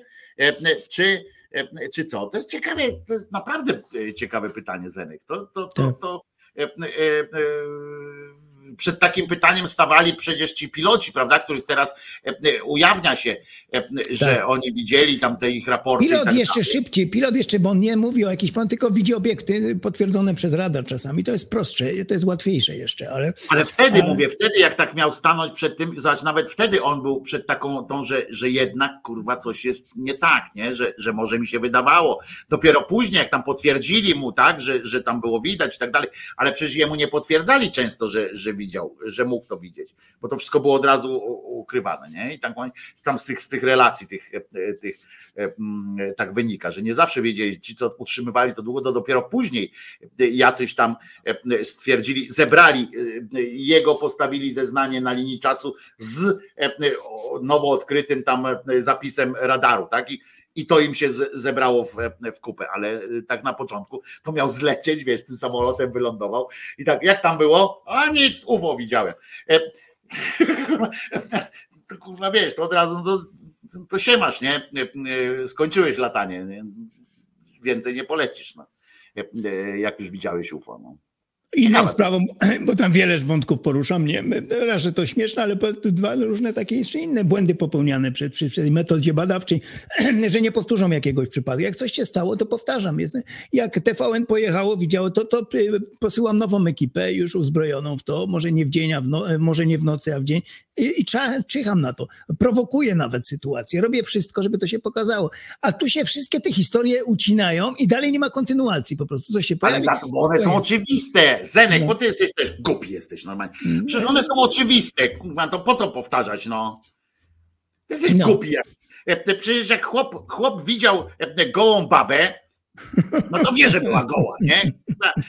Tam przyszedł, powiedział wiersz, zobaczył, że przyleciał statek kosmiczny, co będzie powtarzał? Będzie czytał tego wiersza w nieskończoność, będą kamerować. Ty głupi jesteś, Zenek, po prostu domagasz się takich sprawdzań, jakiejś naukowej metody, bo tak, Zenek, tutaj widzicie, stary... I on się potem piekli, denerwuje, ciągle to jest ten mod. Dlaczego? Co im jeszcze trzeba? Co ja mam pokazać, żeby oni uwierzyli? No powtórzyć eksperyment, może jeden eksperyment będzie. Tak, w Emilcinie zwołać sołtysa, zwołać wszystkich ludzi i zrobić koło pomnika. Ja tam muszę pojechać swoją drogą. Tam będę wszystko robił, żeby ich przywołać. Chodźcie. Wreszcie cały świat. A tu te wszystkie historie się kończą. A właśnie zacząłem mówić, że tam niedawno potężny obiekt się pokazał. No właśnie. Jest świadek. Tak. Potężny obiekt. To właśnie mówi teraz z tym styczniowym, już parę dni temu. Dzisiaj mamy 7, 6, a 1 mówił. 5. No to 1 zaraz w nowym roku mówił. No to że pokazał się tam olbrzymi statek i to widziała jakaś tam jego znajoma.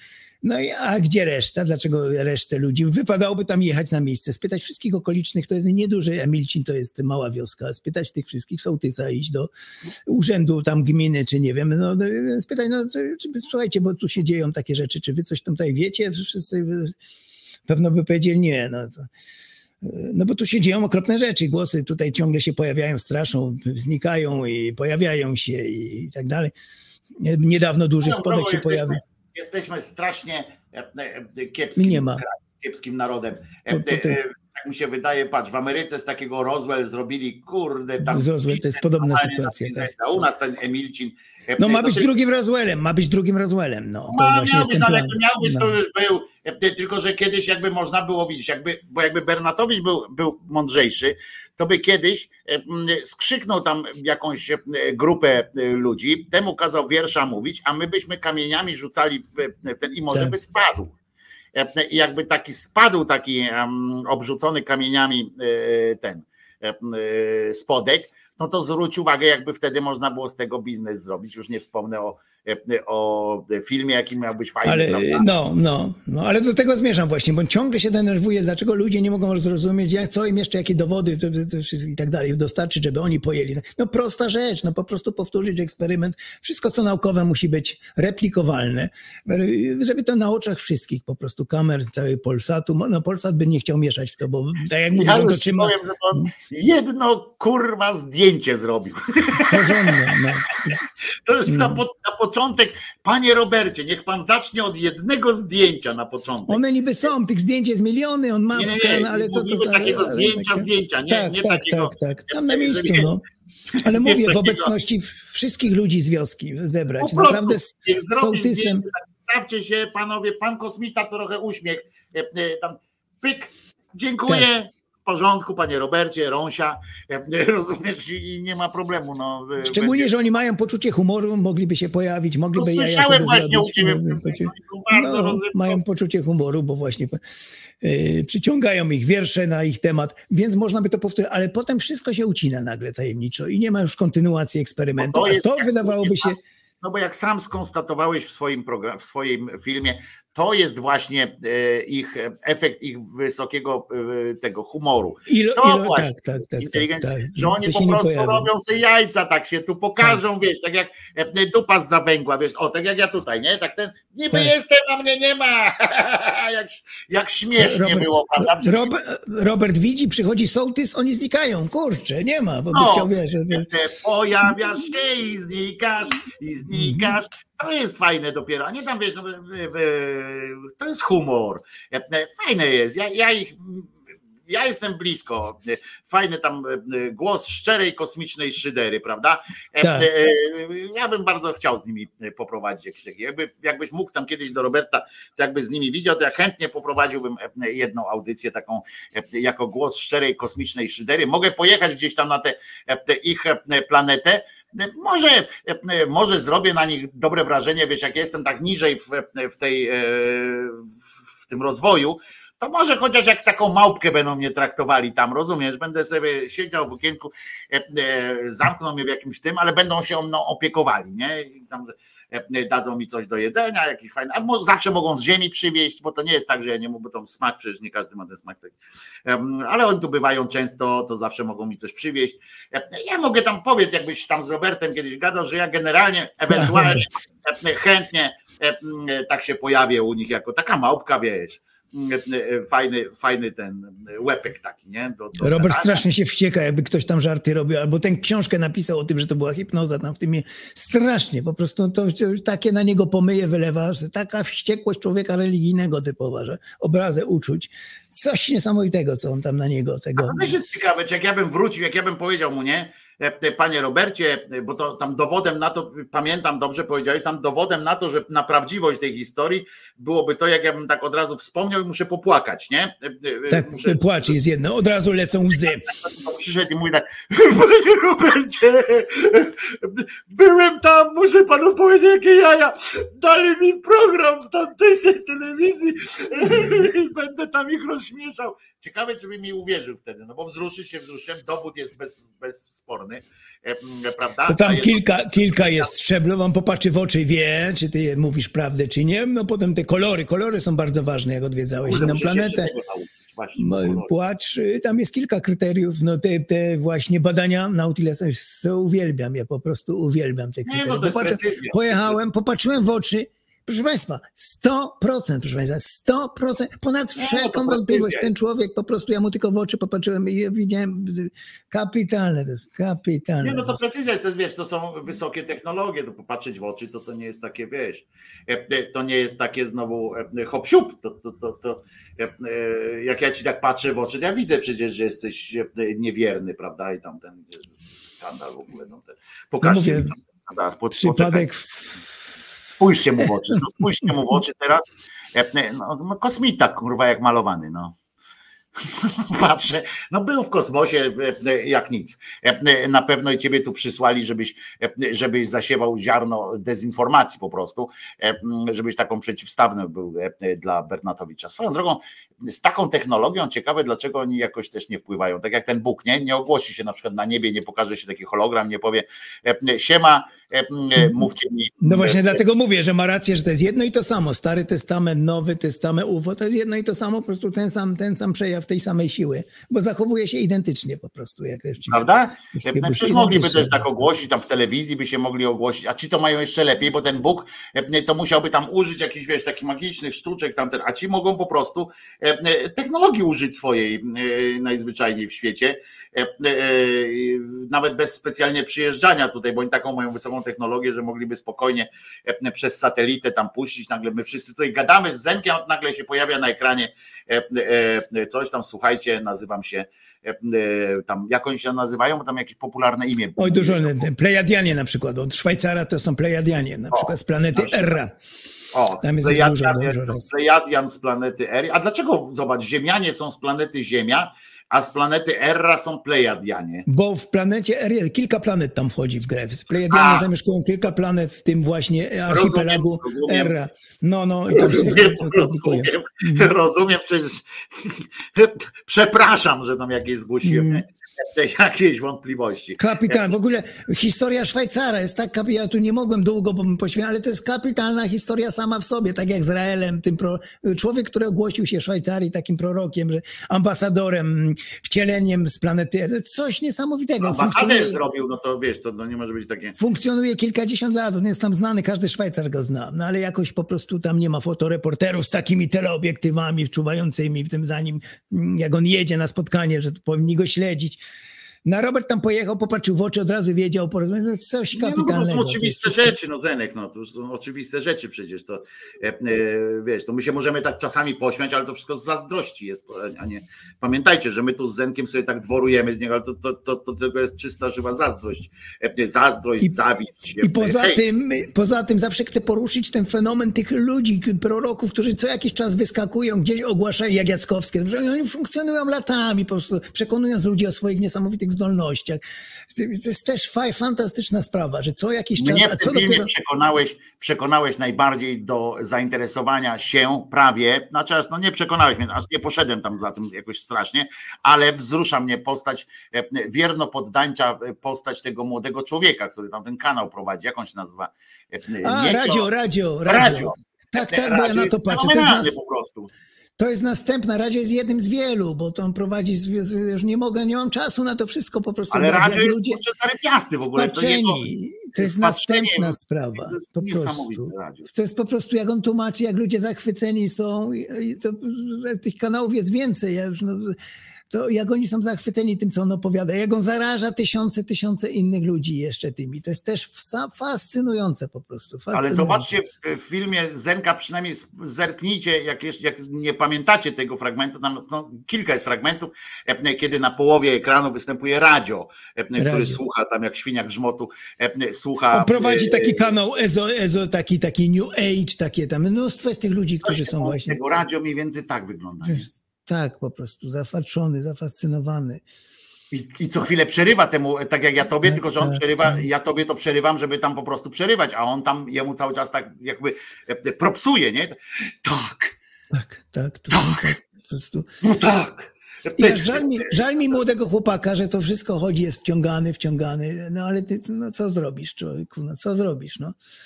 I ja jestem pewien, że go zabiorą w pewnym momencie tam, bo nie będą mogli zmarnować takiego potencjału kosmici tego człowieka. I to pokazuje jak ogromny potencjał ludzi, którzy szukają, wydobyli się z Kościoła katolickiego, jakichś tam struktur sztywnych i szukają czegoś po prostu prawdy, ostatecznej sensu życia i jak muchy na lep właśnie tutaj w tym kierunku. Wystarczy poczytać komentarze pod programem Roberta, jak mu dziękują, jakie fascynujące rzeczy mówi, jakie mądre. Panie Robercie, czekałem na to. No, U Radzia też. U Radzia tam było, bo ja wszedłem tam, żeby zobaczyć co radio, tamten radio, bo proszę was, to jest też radio, radio odpowiada prawie na każdy komentarz. Trzeba przyznać, że Radzio chyba nie ma za bardzo nic do roboty innego, bo on tam 6000 komentarzy i na każdym jest jego odręczna odpowiedź, tak właśnie coś tam. Taka widać, że wczuty był tam, nie wiem, czy on na kilka rąk to robią, a może to właśnie on jest też, ma tam pomoc jakąś tam. A nikt nie uczy właśnie ludzi, już od podstawówki się powinno, właśnie racjonalnego rozumowania, metody naukowej, powtarzania, żeby zadał mu jedno sensowne pytanie, dlaczego panie Robercie, dlaczego pan tego nie powtórzył? Chcielibyśmy jeszcze to widzieć, wtedy byłby dowód. Jeszcze raz tam pojechać. Wszystko się urywa po prostu bez kontynuacji. Ale po to taki Radzio, zobacz, jak taki Radzio by tak zadał takie pytanie, nie, no to by musiał zamknąć potem ten swój kanał i po co to? Tak. Jak to się stało, że przyszedł wielkolud do domu i nikt tego nie widział na wsi, jak to, że tam nie było, jak to, albo stare pytanie, jak to się stało, że w tej Szwajcarii nie widziała tego cała Szwajcaria, tylko jeden sąsiad, tam kilku. I tak, no ale to nie, no nie ma kto zadać takich pytań, no, ludzie nieuczeni. No, Zeniu, to już jest pudeł, no bo już przebiera ten nóżkami. Przebiera łapkami. Pozdrawiam, przedłużyliśmy pudeł. No na razie, do następnego. Do usłyszenia, do następnego. Wszystkiego dobrego w nowym roku. Ci życzę. Dziękuję wzajemnie. Chciało filmy kręcić, żeby ci jeden za drugim wychodził. Przynajmniej raz w miesiącu sobie bym tego życzył, żeby tak było. To takie życzenia ode mnie, właściwie bardziej dla mnie niż dla ciebie. Trzymaj się, Zeniu. Na razie. Wszystkiego dobrego. No my się też powoli będziemy żegnać ze sobą. Właśnie Małpia, jak ty w tej Szwajcarii mieszkasz, to musisz tam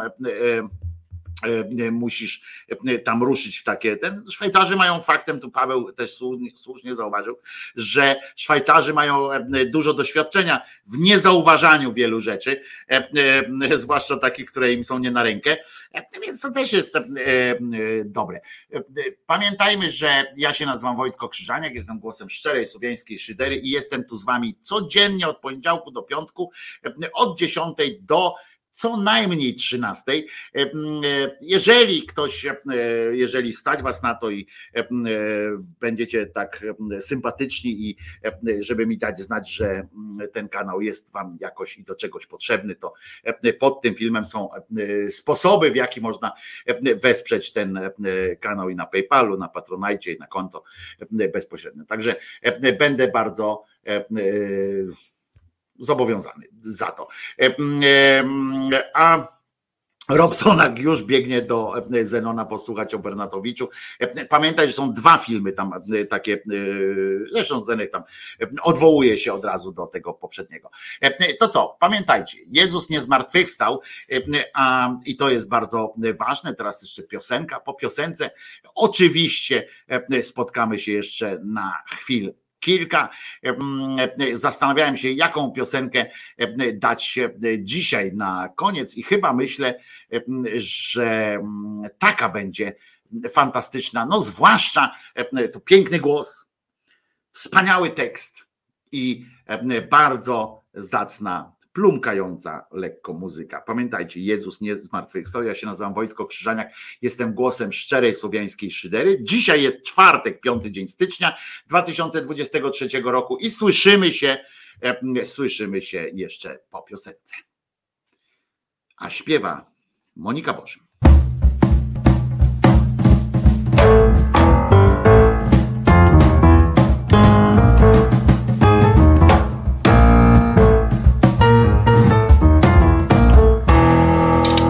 Trochę się w moim życiu działo i wciąż uśmiecham się do życia, biorąc na przykład takie ciało, nic nie mam do ukrycia.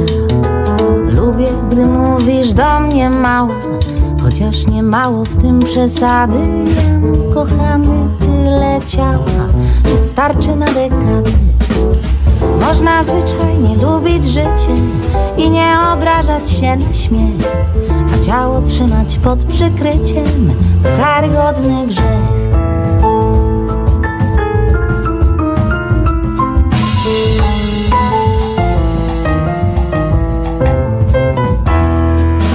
Możesz przeżywać miłe chwile, idąc mojego ciała szlakiem, bo nie dość, że mam ciała tyle, jeszcze ciało takie, że Kiedy skrawek się odsłania i delikatnie biodrem ruszę, zaraz się biorą do pisania przeróżni Owidiusze. Można zwyczajnie lubić życie i nie obrażać się na śmiech, a ciało trzymać pod przykryciem to karygodny grzech.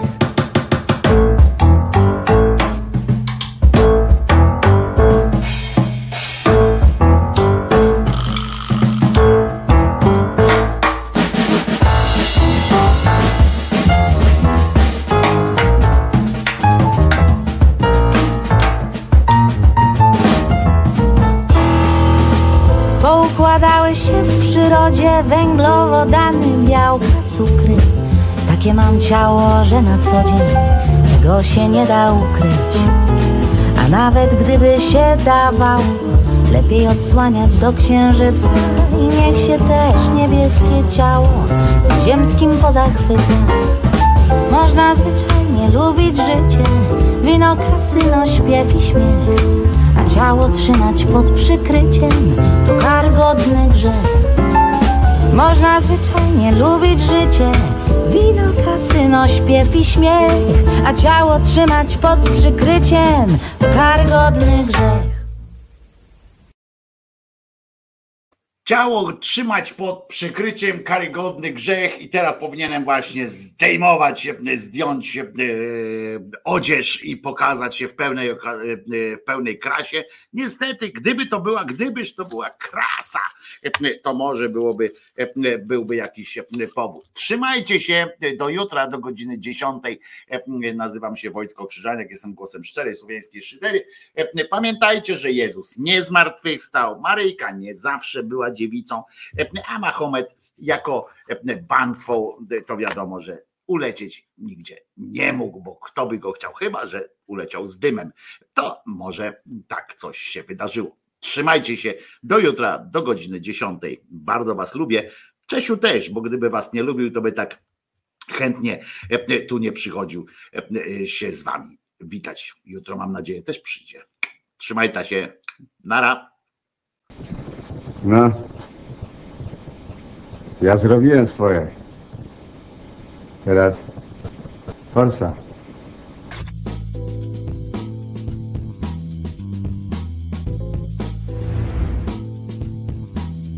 Andrzej Duda jest debilem.